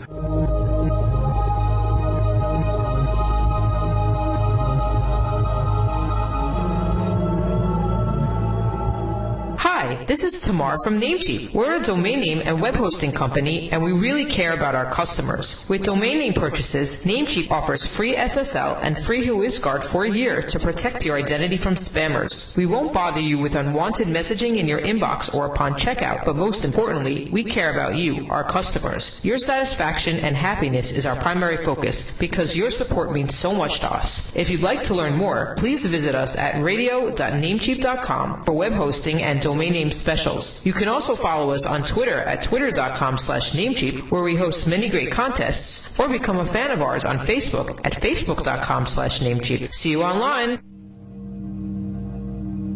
This is Leslie Kean, and I'm with the Coalition for Freedom of Information, and you are listening to the Paracast with Gene Steinberg and David Biedny. We are sharing the blame this week with Micah Hanks, who didn't really sign on for that, but he's finding out that he has no choice because he wrote a book called Magic Mysticism and the Molecule The Search for Sentient Intelligence from other worlds. So it all gets back to the basic core question is how do you separate this subjective, perceptive reality that we see and what might be really underneath it all, if anything? How do you separate them? Hmm. You know, and, and, and that really kind of touches on things that we've uh, that we've talked about already. Uh, it's it's it's difficult. You know, th- th- that that's the whole thing. I'm not convinced that the subjective things that people experience are not really one and the same as what we would call objectivity. And you know, once again, it, it gets kind of it gets kind of unfair when when you try and label. I mean, clearly, when a person walks into a field and sees a UFO, comes back, tells their family what they have seen, well, we can take that person's word for it. But people do lie. This is human nature also. That's the that's the problem in terms of using we're trying to use the scientific method, for instance, to to rule out uh, you know uh, certain certain uh, you know possibilities you know in in coming to what I guess is that ultimate truth that we're always trying to find you know, objectivity would be 12 people standing in a field and they all saw the UFO. But what happens, you know, when those 12 people all have different opinions about what they saw? You know, you take them aside and separately, each person tells you something a little different. What happens if those 12 individuals were members of a religious cult and they had, they'd gone out there because they believed that, you know, uh, that there was some sort of a deity that was coming to uh, pick them up that day? How are they going to interpret that? So, you, you know, just by saying that, well, if we have several people, several witnesses, this clearly becomes an objective situation. It's, you know, not always is that going to become more objective. It once again brings us back to people's worldview, people's people's belief. You know, you can use the term belief, religion, however you want to call it. Cultural conditioning too. Yeah. Conditioning, well, yeah, absolutely, yeah, and you can't deny that sure. either. Well, but you know, people, yes, of course, we can deny. I correct myself again. Anyone can deny, and it happens every day. But I think the thing is that, uh, you know, no, regardless, there is conditioning that occurs on every level in society every day. And all these things, it's not, you know, it's not always a bad thing either. I think that these things kind of, you know, end up getting, uh, they become, you know, kind of bad words. That's a dirty word. We don't talk about that. Society's conditioning us, you know, we're just playing for the man, we're sheeple. You know, it's not always a bad thing, but nonetheless, these things that affect our perception of reality are going to literally almost change the way it manifests and, and, and what it ends up actually being. I mean, what is anything other than what we interpret it to be, which is interesting. It brings it back to the notion of a tulpa. You know, how much of what we see in terms of phenomenology is something that isn't really some sort of an extension from within ourselves. Well, and you know what? So you've just pointed the planchette directly at poltergeist stuff because there's oh, yeah. a right there is a a, a a, type of manifestation that for whatever reasons, there, there seem to be strong indications that this is, in many cases, where you have this legitimate kind of telekinetic stuff happening. Where, you know, at first there was a thought that this is somehow externally sourced, right? And then what you come back to are these consistent elements of, oh, there's the, the prepubescent teenage girl in the house. And, uh, you know, this comes up over and over again. And, uh, you know, at first there's this thought that, well, the, the entity is focused on her. And then, well, no, actually, if you take her out of the equation, nothing happens. Put her in. And not to say it's not interesting that, oh, look, gee, there's some kind of a, you know, telekinetic manifestation from a young adult in a in a tumultuous period of their lives where there's this weird hormonal activity going on and it seems to imbue them in many cases with some kind of an ability that's a legitimately interesting thing, not necessarily externally sourced, though. Right. You know, gosh, it's funny you bring up poltergeist. I don't. I don't want to say I have a problem with the notion of, of poltergeist and poltergeist activity, but it is interesting how that is compartmentalized, separate from uh, a, a quote unquote haunted house or a haunting or something mm-hmm. like that. You know, mm-hmm. we know a haunting to be once again a spirit of a dead person who's lingered, you know, from the uh, from the afterlife, you know, and they are they they have unfinished business. We assume all these different kinds of things, and yet a poltergeist, you know, and, and that's true that you know a lot of the time prepubescent, you know, girls, sometimes boys as well, but you know, mm-hmm. typically young teenagers are kind of, I guess, conduits for this kind of activity that occurs. But I don't necessarily understand why, because we've witnessed in certain uh, situations where you know strange you know, telekinetic and paranormal manifestations have occurred, if, if there's a common element and it involves you know a young prepubescent girl or you know just uh, you know or you know even a, a you know a teenage boy for that matter and and they're typically associated with those kinds of situations. That's something that's categori- categorized wholly separate. When the actual individual elements that constitute a quote unquote haunting really haven't changed, I think that once again there may be some portion of that that is that is manifesting. And I use the term, you know, these these individuals might be conduits. A young girl who's who's going through emotional angst during the teenage years may literally actually become a kind of conduit conduit for some sort of a spiritual force. Science still doesn't explain how you know plates come flying off of walls, you know how how uh, you know books fly open on their own, Yeah. how things Oh, yeah. appear to move through the air. I mean, so it's it's funny because we can say, oh, that's all that is, and really it's not addressing the key, the, the heart of the actual phenomenon. Which I guess is problematic for most people because, once again, you know, Dave or um, Gene, could you guys pick up a, you know, can you move a pencil with your mind for me right now? You know, can you open a book that's sitting in front of me right now from where you're sitting? Once again, we can't explain the actual phenomena that's occurring. And to try and label it and categorize it as something differently, it's always been kind of strange to me. But nonetheless, I guess, you know, if you want to call it a poltergeist, you know, if you want to say, you know, that that's something different because, you know, teenagers are involved, I understand why, but to me that just seems to be an indicator as opposed to an explanation. Oh, absolutely. I mean, I wasn't trying to offer it as an explanation. I- I think it's just right. You know that. So, so you know, the idea is that when we're talking about these topics, and and and this is always weird for me because um, I've talked about some of my experiences on the show. There are other experiences that I haven't talked about, but and just uh, in the interest of disclosure. I'll make a little revelation here, okay? It's funny because I brought up little aspects of this in the past, and I put out little bits of this to see how it'll go over. And but, but I'll make a statement here, okay? Um, that in my own experiences, there, there, and, and this is something that even just in the last three or four years has happened now more than a few times, where I have been in spaces or I have been near spaces, physical spaces, where I very directly, and in a couple of cases, with certain types of physical manifestations, I have I have been in situations where I have detected and, and in some cases seen some sort of presences, entities of some sort in a few different locales. I actually, I think Gene, and you remind me if you remember this or not. I'm guessing Gene won't remember this, but when I came back from my second trip from Argentina, did I talk about the event that had happened in the uh, French Legionnaires restaurant? I don't know if I talked about. I don't recall you mentioning that seriously. No. If you did, maybe you know I've forgotten, but I don't recall it. Chances are you, you wouldn't remember. But here's the thing. Now, all, all, all joking aside, I mean, there was a situation, and I uh, maybe this isn't the right time to talk about it. Maybe we'll save this for another episode. But but no, What's the present? well, um, I had been taken to a um, good friend of mine in Argentina who was taking me out like every night while I was there. Um, taking me out to increasingly elaborate dinners. Uh, it's a father and two sons who I'm very close with down there, and uh, they were they were uh, students of mine, Photoshop students of mine for for a long time. Anyway, long story short is that um, one of the last nights I was there on my second trip, I'd gone down for dental work. Whole nother long tangential story, but we went to this. He took me as a surprise to this restaurant, this extremely wonderful French restaurant in this building that I guess was the equivalent of the French Foreign Legion. Foreign, it's the French Legionnaire Hall. I get, you know, like Buenos Aires, a lot of uh, uh, Europeans settled there um, after multiple wars, after World War uh, II. A number of uh, uh, French had had uh, moved to, to Buenos Aires. Anyway, in this French Legionnaires Hall, the restaurant was in the back.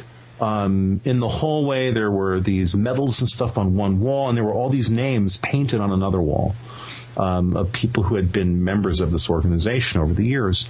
Anyway, we're sitting there having dinner, and, and I won't tell the, the long version of the story. The short version of the story is that I saw something in the hallway outside of the main restaurant, in the hallway where all these names were. I saw something while we were eating. I saw I saw uh, some sort of activity when I know that I know there was nobody in this room. And at one point, it really kind of bothered me, and I got up. I said to my friend Mario, "I'll be right back."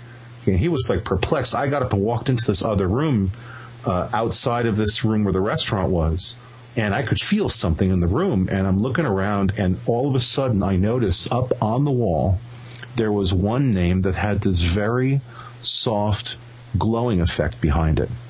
It was physical. I looked up, I'm like, oh my God.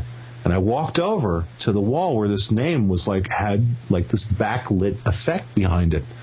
And I realized that, that, and it was a woman's name, that person was who I was perceiving. That she actually, apparently, you know, and you know, here, I'll just say it, she could sense that I knew that her presence was there and she wanted to show me who she was.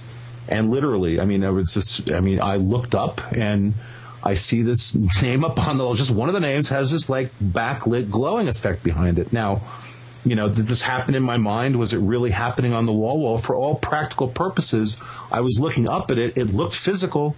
I don't know if it was just like a, a, trick my mind was playing on me, but I looked up and there was a definite back backlit glow effect. Anyway, I go back in and then it fades away, and then I kind of knew that was her. When we left the restaurant that night, and we actually closed the place down, we were there very very late, as the Argentinians are wont to do, especially the crazy Argentinian friends who uh, are having a good time with you and they don't want the night to end. Those people never sleep. It's out. It's out of control. But anyway, as we were leaving, uh, there was this uh, young fellow leading us out, and I stopped him and I asked him, "Hey, I, I got a. We we're out in that hallway. I said, "Excuse me, I want to ask you something. Please don't think this is odd, but have there been any reports of uh, some sort of ghostly activity here?" And he looked at me, and his eyes got real wide, and he's like, "Yeah, the woman." And I was like, "The woman?" He's like, "Yeah, my father, who is like the chef here." Um, has said that late at night that he's like seen this woman walking around here, and at one point he he felt her tap him on the shoulder. He said that there's yeah there's this and he's he said it's weird because most of the you know you think most of the people have been here have been like men. He's like but yeah this is like ghost of a woman. And I walked over the wall. I pointed at her name and I said I think that's her. And he's like what? And and it turns out I mean he ended up asking my friend if I knew where we were going to be going that night, and the whole thing was that Mario had taken me to this place as a surprise. I had no idea we were going there. So I, there was no way I could have known what the building was. I couldn't have done any research because this kid was like really stunned that I knew. And he was like, How did you know this? I said, Well, uh, it's kind of hard to describe, but I, I, think I saw her. And the kid was like, Well, how do you know that's her name? And as I'm just now I'm telling him the story of what happened, and he's like looking at me like, Oh. And Mario my buddy is like looking at me fascinated because I had been opening up to him about some of my experiences. And I was like, look at this. I hear I had an experience with you tonight. So the point of all of this is that, and based on other experiences I've had, I, there's no question in my, in my, mind that there is some sort of um, manifestation that seems somehow tied to some kind of human spirit. And, again, with this particular situation, I strongly got the sense that she knew that I could tell she was there and she wanted to, to get my attention, just almost as a sense of validation. So, fast you know, question, David. Yeah. A fast question. Yeah. The name you saw, you say that is the individual that I saw. Is she someone special, someone well known, or what? Uh, no, I don't think so. I don't think so at all. I, I, honestly, and I, I, mean, I wish I could tell you that I remember what the name was. I don't. I don't remember her name. Uh, no, it wasn't that she was anyone special. There were a few women up on that wall. Um, no, the kid didn't seem to know anything about her, and I didn't do any follow up because you know, I was like leaving like the next day. So I, I can't really say I did any extensive follow up. I also figured at some point I'll come back to Buenos Aires and I'll tell Mario, hey, take me back to that place. I want to do some due diligence. I brought the story up because A, it's not the first time this has happened. B, it's it's like the fourth or fifth time this has happened in the last three or four years almost every time this has happened, I've had other people with me. So I have co-witnesses for most of these these these uh, experiences. And in that particular case, there was a definite visual manifestation. I'm of the belief that these things can absolutely happen. I don't necessarily understand what's happening. I don't sense that, you know, like Christopher O'Brien might say, well, maybe you saw the trickster.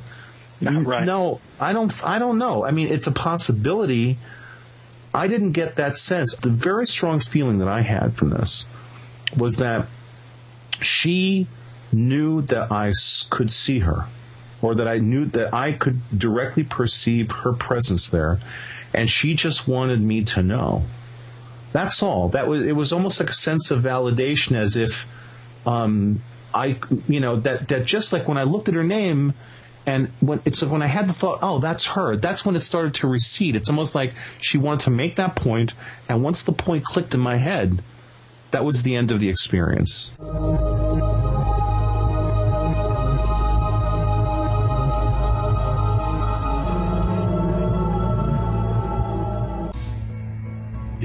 Secret UFO agenda?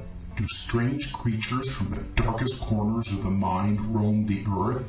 Is there evidence for mind control, time travel, or devious government conspiracies? Find out the inside scoop on the latest conspiracies, paranormal activity, and Fortean phenomena when you subscribe to Tim Beckley's Conspiracy Journal. It's jam packed with stories, special book and DVD promotions, and the best news, it's absolutely free, sent right to your mailbox. Plus, a bonus free email newsletter sent out every Friday. Simply send an email with your name and address to Mr. UFO at webtv.net. That's Mr. UFO at webtv.net. Find out what they don't want you to know.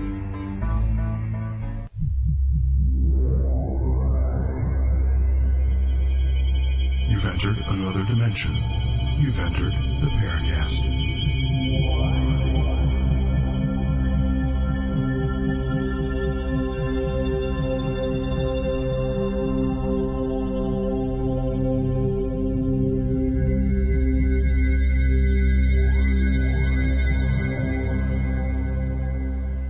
What's clicking in my head is that we have Micah Hanks, and we're talking about UFOs, paranormal phenomena, and looking inward rather than outward as a possible solution to all these strange things. Micah, did you have any reaction to make about what happened with David? You know, well, gosh, yes, several. And, and first of all, let me say, you know, of course, Chris O'Brien, uh, he's a friend of mine, and uh, trickster thing to me is, uh, you know, although I think that there are people that actually label the trickster as various, you know, um, representations of, of paranormal, you know, is distinguished through a constant, you know, interaction from, I guess you'd once again call it a, a, sent- a sentient intelligence, you know, of some Mhm. sort, something that literally kind of thrives on messing with people, you know, to a, to some degree. Um, I think that's another cultural interpretation in my own personal, uh, you know, uh, estimation. But but with with direct regard to David's experience there, uh, I know that you mentioned that you had co-witnesses. My my first question is: Did the co-witnesses did they see the apparition that you were able to uh, No. to to see? They couldn't see her, but they they were there and they they they saw you witness her. Uh, yes, they. Yeah, and and you know he was there when the kid said, you know, it's a woman. There's a woman. I mean, that's when Mario really looked at me because I had gone back to the table and he's like, "What just happened?" And I said, "Oh, um, let me try to explain this." And you know, uh, uh, so the fact that I had picked up that it was no, so yeah, not a direct witness in terms of him seeing what I saw.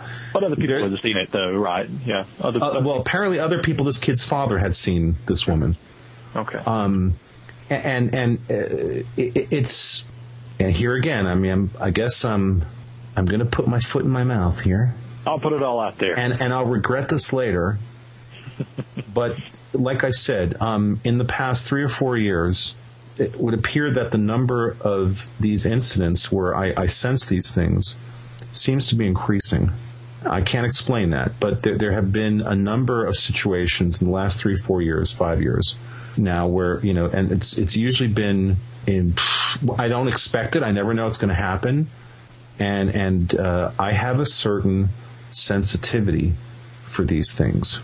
So this is something that it uh, it's been going on for a while. For whatever reasons, like I said, the last three four years, the the number of uh, times when I sense these things seems to be increasing now. I, I don't pretend to understand this. I can't say that I know what it is that I'm perceiving. And, and just Micah, just for, for your reference, the listeners of the show, regular listeners know this. There is one particular experience I had that I won't go into now because there's a whole episode of the show devoted to it, where I did with a friend in uh, southern Florida, in Hollywood, Florida. We did have an extended encounter with a full body apparition that we, we both saw, had interactions with at fairly close proximity uh, to the point where we also watched her dematerialize. Um, wow. Outside daylight conditions, it was just completely out of control. So the point being that that's one that I've talked about on the show at length. I had my, my friend came on the show, my, my buddy Bill came on. We both talked about it. uh, at length. There's a whole episode. So, you know, that that's sort of an extreme version. Besides that one extreme version, there have been a, a number of less extreme ones where there is corroboration by people in the space that indeed there is some ongoing manifestation. Right. So I seem to have a sensitivity to this.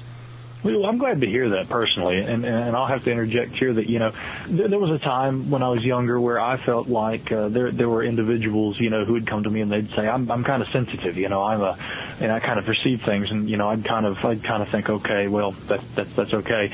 I've I've known a lot of people like that. I've known people who've claimed to be you know outright psychic.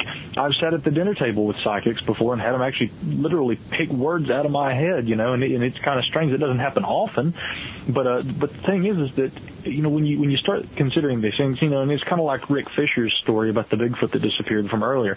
It's not mm-hmm. a very typical Bigfoot experience, but you know, once again, this is a very sane uh, individual that I'm talking to, and he had something that really wasn't unlike your experience with the apparition in the field where you and your friend witnessed this thing literally just disappear right there and dematerialize after an interaction with it. So I think it's good to hear people, uh, you know, who, who otherwise seem to be very uh, rational and who, who, you know, who appear to be very probing. And, you know, after, you know, having this conversation, we've been talking for an hour and a half now, and I, both of you guys seem to be like that. And to hear you say, I think I have a sensitivity to these sorts of things, it's not, uh, you know, uh, what is it, succumbing to belief. It's opening your mind to a possibility, uh, because clearly there are things that we can't understand. And I wish that truly more people would say it's not unscientific to to suppose. As soon as we tr- as soon as we say this is what it is, that can get a little pseudoscientific. But I absolutely, think you know, science is a tool, and science is something that we've always used to try and understand the world around us. And when did it become a law? And when things didn't meet or fit that law in every uh, criteria, when did when did those things become taboo? And that's exactly what most esoteric phenomenon nowadays, uh, you know, ends up being labeled as as taboo. It's it's it's it's pushed away. It's pushed aside there are clearly things that we don't understand and clearly things that we can have interaction with. And then when they dematerialize, and, you know, they've manifested and then they disappear and we realize what we've uh, experienced, uh, you know, we're labeled crazy. I, I don't think it's as simple as that. And I don't really profess to have an answer, but it's clear that we need to toss out the old idea, but not toss a baby out with the bathwater and say, okay, there's clearly something going on here. How do we interpret it and deal with it. Well, that also raises the next question that I was going to ask you, Mike. Okay, we see from this episode and from four years of doing the Paracast and many years that I've read about the strange and unknown and about David, his personal experiences, what he's read, what you've researched. How do we explore these things? If we're dealing with something so subjective, just the mere fact of us investigating it might change what we're perceiving, right? Oh yeah, absolutely. And, and and it's funny because you say how do we how do we go about doing these things? How? That's the word everybody wants to use. And there were several people. I mean, you know, my book I, I pitched at several different publishers. You know, before it ended up um, going to print. And uh, you know, people had told me, you know, if you really want this book to do well, you need to rewrite it as a how-to book. Don't be don't use so much narrative.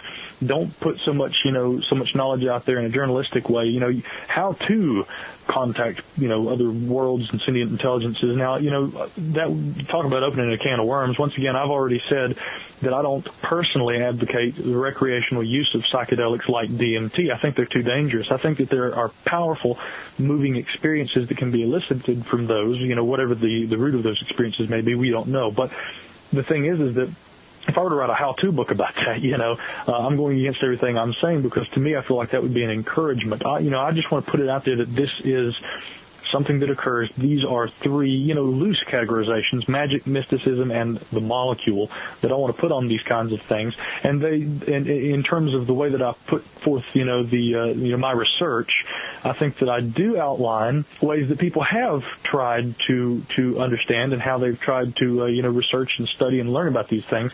One, and I don't want to give the impression that I'm steering the conversation here by any means, but it does keep coming to mind the psychomantium being an ancient, what I refer to loosely in the book as an ancient magical practice that the Greeks used for communicating with spirits of the dead. It's fascinating to me that that is a tool that had been used because it, it elicits some sort of a psychological response. And uh, are you guys familiar? You guys know what the uh, the psychomantium is, correct? Uh, I, in reading, I found out about it by reading your book. Oh, really? Oh, okay. Yeah. yeah. Well, cool. Well, is, is, this an okay time to, to briefly talk about absolutely exactly what that is? Because this yes. is something when yes. it comes to how do we try and learn about this phenomenon. How do we, and how does that, as you said, David, how does that change our experience and modify it? The psychomantium is something that's been used for you know, thousands of years. In ancient Greece, you know, we, we read, you know, in the in the Odyssey and the Iliad that there was this underworld, you know, and that there that you could travel to this uh, underworld and speak to an oracle of the dead.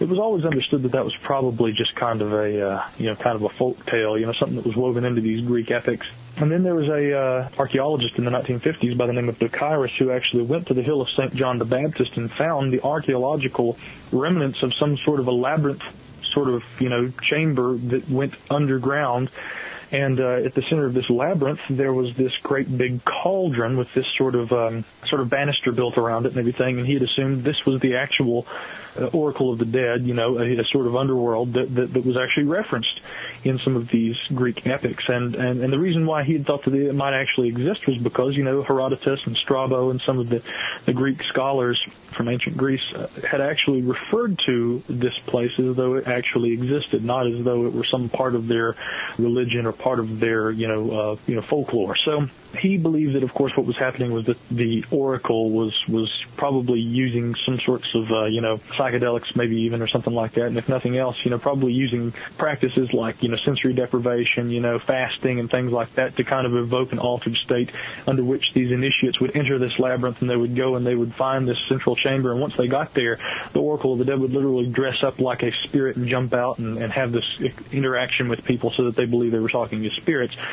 Dr. Raymond Moody, who wrote the book uh, Life After Life and also Reunions, in which he talks about the psychomantium. And of course, it was Moody that I learned about the psychomantium from first at a uh, workshop that we did um, where I met him, I think, uh, two years ago. But uh, it was actually right around the same time of the year, and we were having the same sort of problems with snow at that time, if I recall, just like I'm doing right now. I almost lost my power twice today. but uh, Dr. Moody had looked at this notion of this cauldron sitting there, and he took uh, took it from a different angle. He knew of these Greco-Egyptian documents that talked about mirror gazing and shew stones and things like that. And he'd wondered if maybe they'd filled this cauldron with either oil or with water and used it as a reflective surface to try and uh, use for purposes of something similar to scrying. And, and scrying, of course, is where you take a small reflective surface. Know a, a dark uh, colored, preferably black ceramic bowl filled with water works really well. And in a fairly low light setting, you set the bowl in front of you so that you can stare into the reflection and kind of, you don't want to see your own reflection. You just want to stare into the surface of the water at an angle so that you're able to peer into kind of clear optical depth. This is essentially what Moody thought might be happening in this labyrinth that was discovered under the hill of St. John the Baptist. So he put together in a, in a, uh, I think he actually modified a barn back behind his house. He put a comfortable chair and he put some candles and then a, a, a mirror that he got from a pawn shop or a thrift store and, uh, and put this on the wall adjacent to the chair just above eye level so that people could sit in this chair and they could stare into this mirror, not see their own reflection, but just stare into kind of the optic depth of the of the mirror's reflection. And he just wanted to see what kind of an experience would happen. He wanted to see specifically if any kinds of manifestations occurred that might have been similar to what you know these epics described that were taking place there at the Oracle of the Dead, where I believe Odysseus, of course, went to to speak to a deceased uh, individual and try and find his way home. So Moody is expected maybe I think 10% or so would have something happen, and I think it was closer to 50%. I mean, he, he said that there was a, a ridiculous number of people that saw various things, and not all of these people claim that they saw spirits of the dead, but some of them did.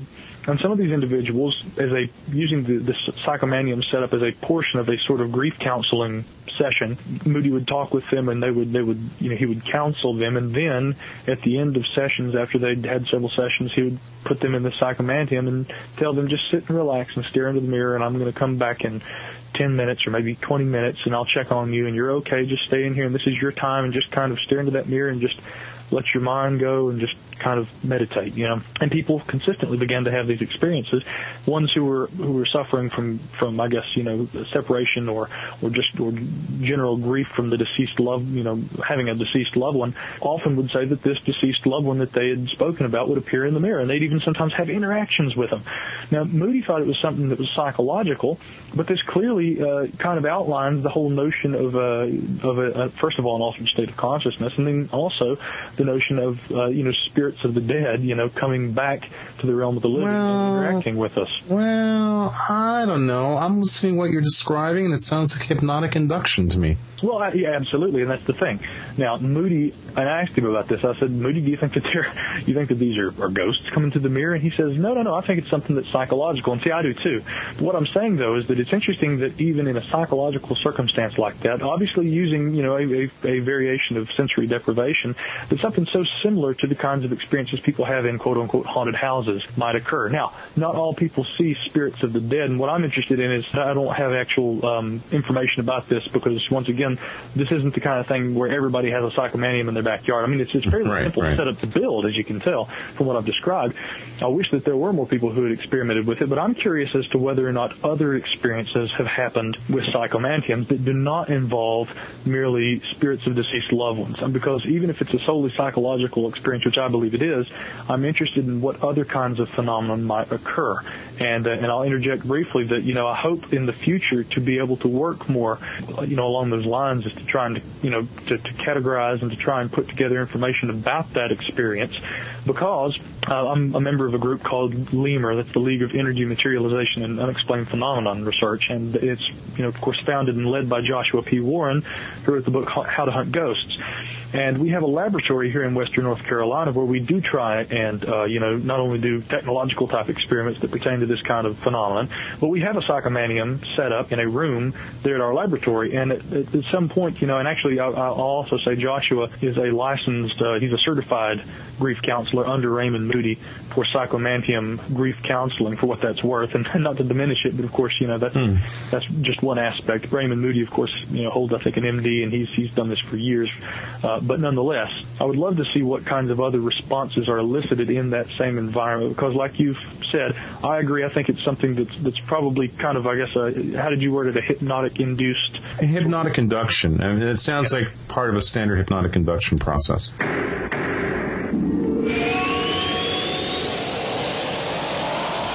For 58 years, Fate has provided true reports of the strange and unknown.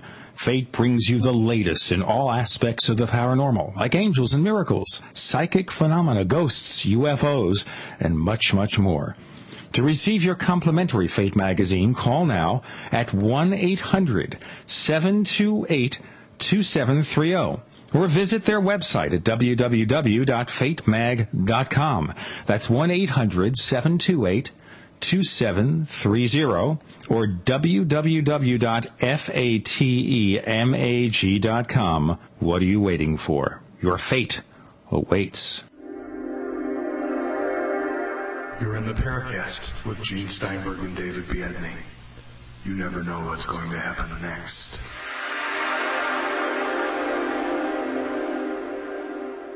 We're not trying to hypnotize everybody, but we are talking to Micah Hanks. He is the author of Magic, Mysticism, and the Molecule, the search for sentient intelligence from other worlds. We don't have a lot of time left. And something that has occurred to me through the past hour and 46 minutes or so, and that is collective unconscious. So the messages that we get from these higher beings, UFO entities, whatever, is that Mother Nature talking to us, mankind conveying a message to other members of the species? What? Oh boy, and that's the big question. I think that trying to define that would be like, um, you know, asking me to chalk up the meaning of life right here and, and now. Actually, in one minute, because that's the way it's done these days. oh wow, in one minute. Okay, well. No, no, you got more than that. You've My got two minutes, maybe. right. I didn't know I was running for office, but like you guys said, it's turned into a political show now. So, but uh, the ultimate uh, information that is being given to humanity that that's a good question. Um, I know that there are individual experiences where people feel like they're told sometimes humorous but profound things. For instance, uh, Dennis McKenna, the brother of Terence McKenna, who wrote the book Food of the Gods, and of course he was a you know uh, again a person who was very outspoken about you know his belief that entheogens and, and I think he favored psilocybin, but he wrote a lot about both DMT and uh, psilocybin and some of those different kinds of entheogens. uh, Terence McKenna thought that they that they were literally divine and that these things could could you know elicit all kinds of you know experiences with with otherworldly intelligences. He uh, he he had coined that term tykes or uh, fractal elves and things like that. But Dennis, unlike Terence's experiences with these spastic little you know kind of self dribbling basketballs in, in these DMT hyperspace realms that he would visit, Dennis wrote one time about taking ayahuasca in South America, and and in, in his experience, he had this kind of a vision where he became a water molecule, and and he was literally pulled into the roots and through the the body of the liana vine in the ayahuasca, the primary ingredient, of course, and uh, and as he's being pulled into the plant and, and, and being processed, he's experiencing photosynthesis, and he said it was one of the most revealing experiences he'd ever had, and as he was coming out of the uh, experience. He said that a voice spoke to him. And this is something also that's very consistent with these kinds of altered states, not just those that are chemically induced, but also people who experience sleep paralysis, out of body experiences, near death experiences, things like that. Typically there is, if there's a voice heard, it often occurs just before the person, you know, snaps out of it. Dennis McKenna was coming out of this experience in a voice, which he presumed was maybe the spirit of the Liana vine itself. It says to him, you monkeys only think you're in charge of things. And I thought that was so funny because he accepted that as though it were almost some sort of a message, you know, some sort of divinity. And who knows? I mean, it, it, it may not have been anything, but it's funny to me because, well, that's exactly what it is. It's funny. You know, there's, there's humor a lot of the time that comes with these messages that we receive from these quote unquote higher powers or from, from these, you know, otherworldly intelligences. But but so far as what their I guess what the culmination of what they're trying to get across to us is, you know, I don't know. I mean, people say that they're uh, you know they're abducted by UFOs and that they're shown photographs of world destruction and war and change your ways or you're doomed. You know, uh, or 2012 is going to happen and you know there's going to be. Well, you know what? Actually, actually, uh, Micah, there's not a single, to my knowledge, there's not a single compelling UFO abduction encounter that contains that element. A lot of Oh, the yeah. bogus ones do. Well, and also I think a lot of the Hollywood, you know, UFO uh, abductions. But anyway, go ahead. Yeah, no, but we're not. You know, we know that you know the Hollywood stuff is all entertainment. So let's we immediately discount all of that. You know, and again, in talking to people who claim to have had the experience, in in the numbers that we've spoken to on and off the air, Jim Sparks, who is clearly uh, not the real deal, and I think we've made that case on the Paracast very, very directly. And I think there's everything to support the idea that Jim Sparks is basically making stuff up. That's you know his key message is that the made up stories contain that element, not not the legitimate stories. And and, and one of the things that I mean, we, we try to do on the show is, is acknowledge the fact that yes, I mean certainly people for entertainment value can choose to study the writings of people who are making stuff up to try to understand the human condition or the human psyche, but that has nothing to do with paranormal phenomena. That's that's basically people's wackiness and desire to be the center of attention. It's got nothing to do with reality. You know, so so it's it's important to put that stuff on the side. You know, we'll let the coast to coast shows give those idiots a platform. That's fine. They're just looking to fill hours. We're actually trying to a- ask real questions here and deal with trying to understand things, not trying to turn this into entertainment. Right, but you guys do a great job with it too. I mean, the hard questions need to be asked, and and I think that that's what it what it takes. I mean, and really, once again, you know, to get back to, to what you said earlier, how do we go about trying to study these things, and and then you know, how are we going to continue uh, to uh, to interpret strange phenomenon once we've begun to try and study it? Because what happens is it begins to change our perspectives and worldview of the phenomenon that we that we were seeking to begin with, and it's always going to be something that's evolving. Our relationship with it. There are different aspects of it that are witnessed in terms of phenomenon and how we categorize quote unquote paranormal activity or the, the supernatural. Uh, and I know that this is kind of a blanket statement, but it makes me wonder sometimes how much of it isn't just all really one strange kind of uh, thing. I mean, just one one large, whatever it is that just exists absolutely outside our ability to touch it and to grab it and to feel it and taste it and smell it. You know, there is something that exists beyond, and all things in a, pheno- in a phenomenological sense tend to have aspects of this unseen realm, if you want to call it. It's really hard to try and distinguish. But what else can you do when it comes to trying to understand this, but to try and talk through it, to try and understand, you know, like you've, you've talked about on the Paracast, you know, gather reports, ask the real questions, ask the difficult questions, and really try and come to some sort of a conclusion about what is going on. I don't think we can come to that conclusion, though. I think that that what's doubt, yeah. yeah, yeah, no, it, it's so either. we're at the very edge of human understanding here. I mean, this is the, this is we're, we're right at the at the precipice, and so uh, you know you're looking into the abyss, saying this is how deep it is. No, man, it's the abyss. We don't know how deep it is. It's it is the unknown. Take it for what it is.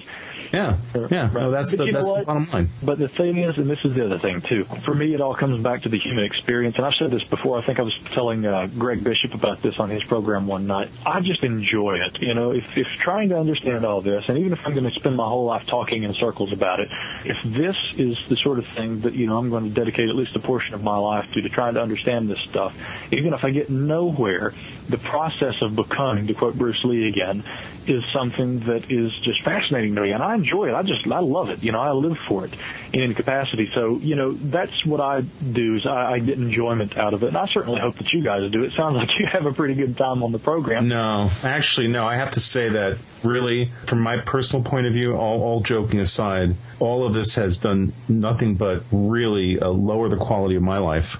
Oh, and gosh. no, I'm I'm being dead serious. It's really messed my life up in a lot of ways, and and absolutely. And if I had the choice, were I to be able to choose to relive my life, have having no paranormal experiences, looking at this and, and thinking to myself, this is just ridiculous. I would absolutely choose that route in order to avoid all of the difficulties this has ca- created for me. Absolutely, and and. I know a lot of people might get very upset to hear me say that, but honestly, this had, I can look at my life and say all of this stuff has done nothing but complicate things tremendously, and, and I absolutely feel that way. And, and man, I wish I could hit the undo switch on all of this stuff in my just my personal life. Sure. You know, the things I've seen, I really wish I had not seen. Absolutely. Hmm. Well, you know, it, it takes me back to the time I was 11 years old, and my brother dared to leave that book on his coffee table. Flying Saucers from Outer Space by Major Donald Keyhoe oh. because it corrupted me forever.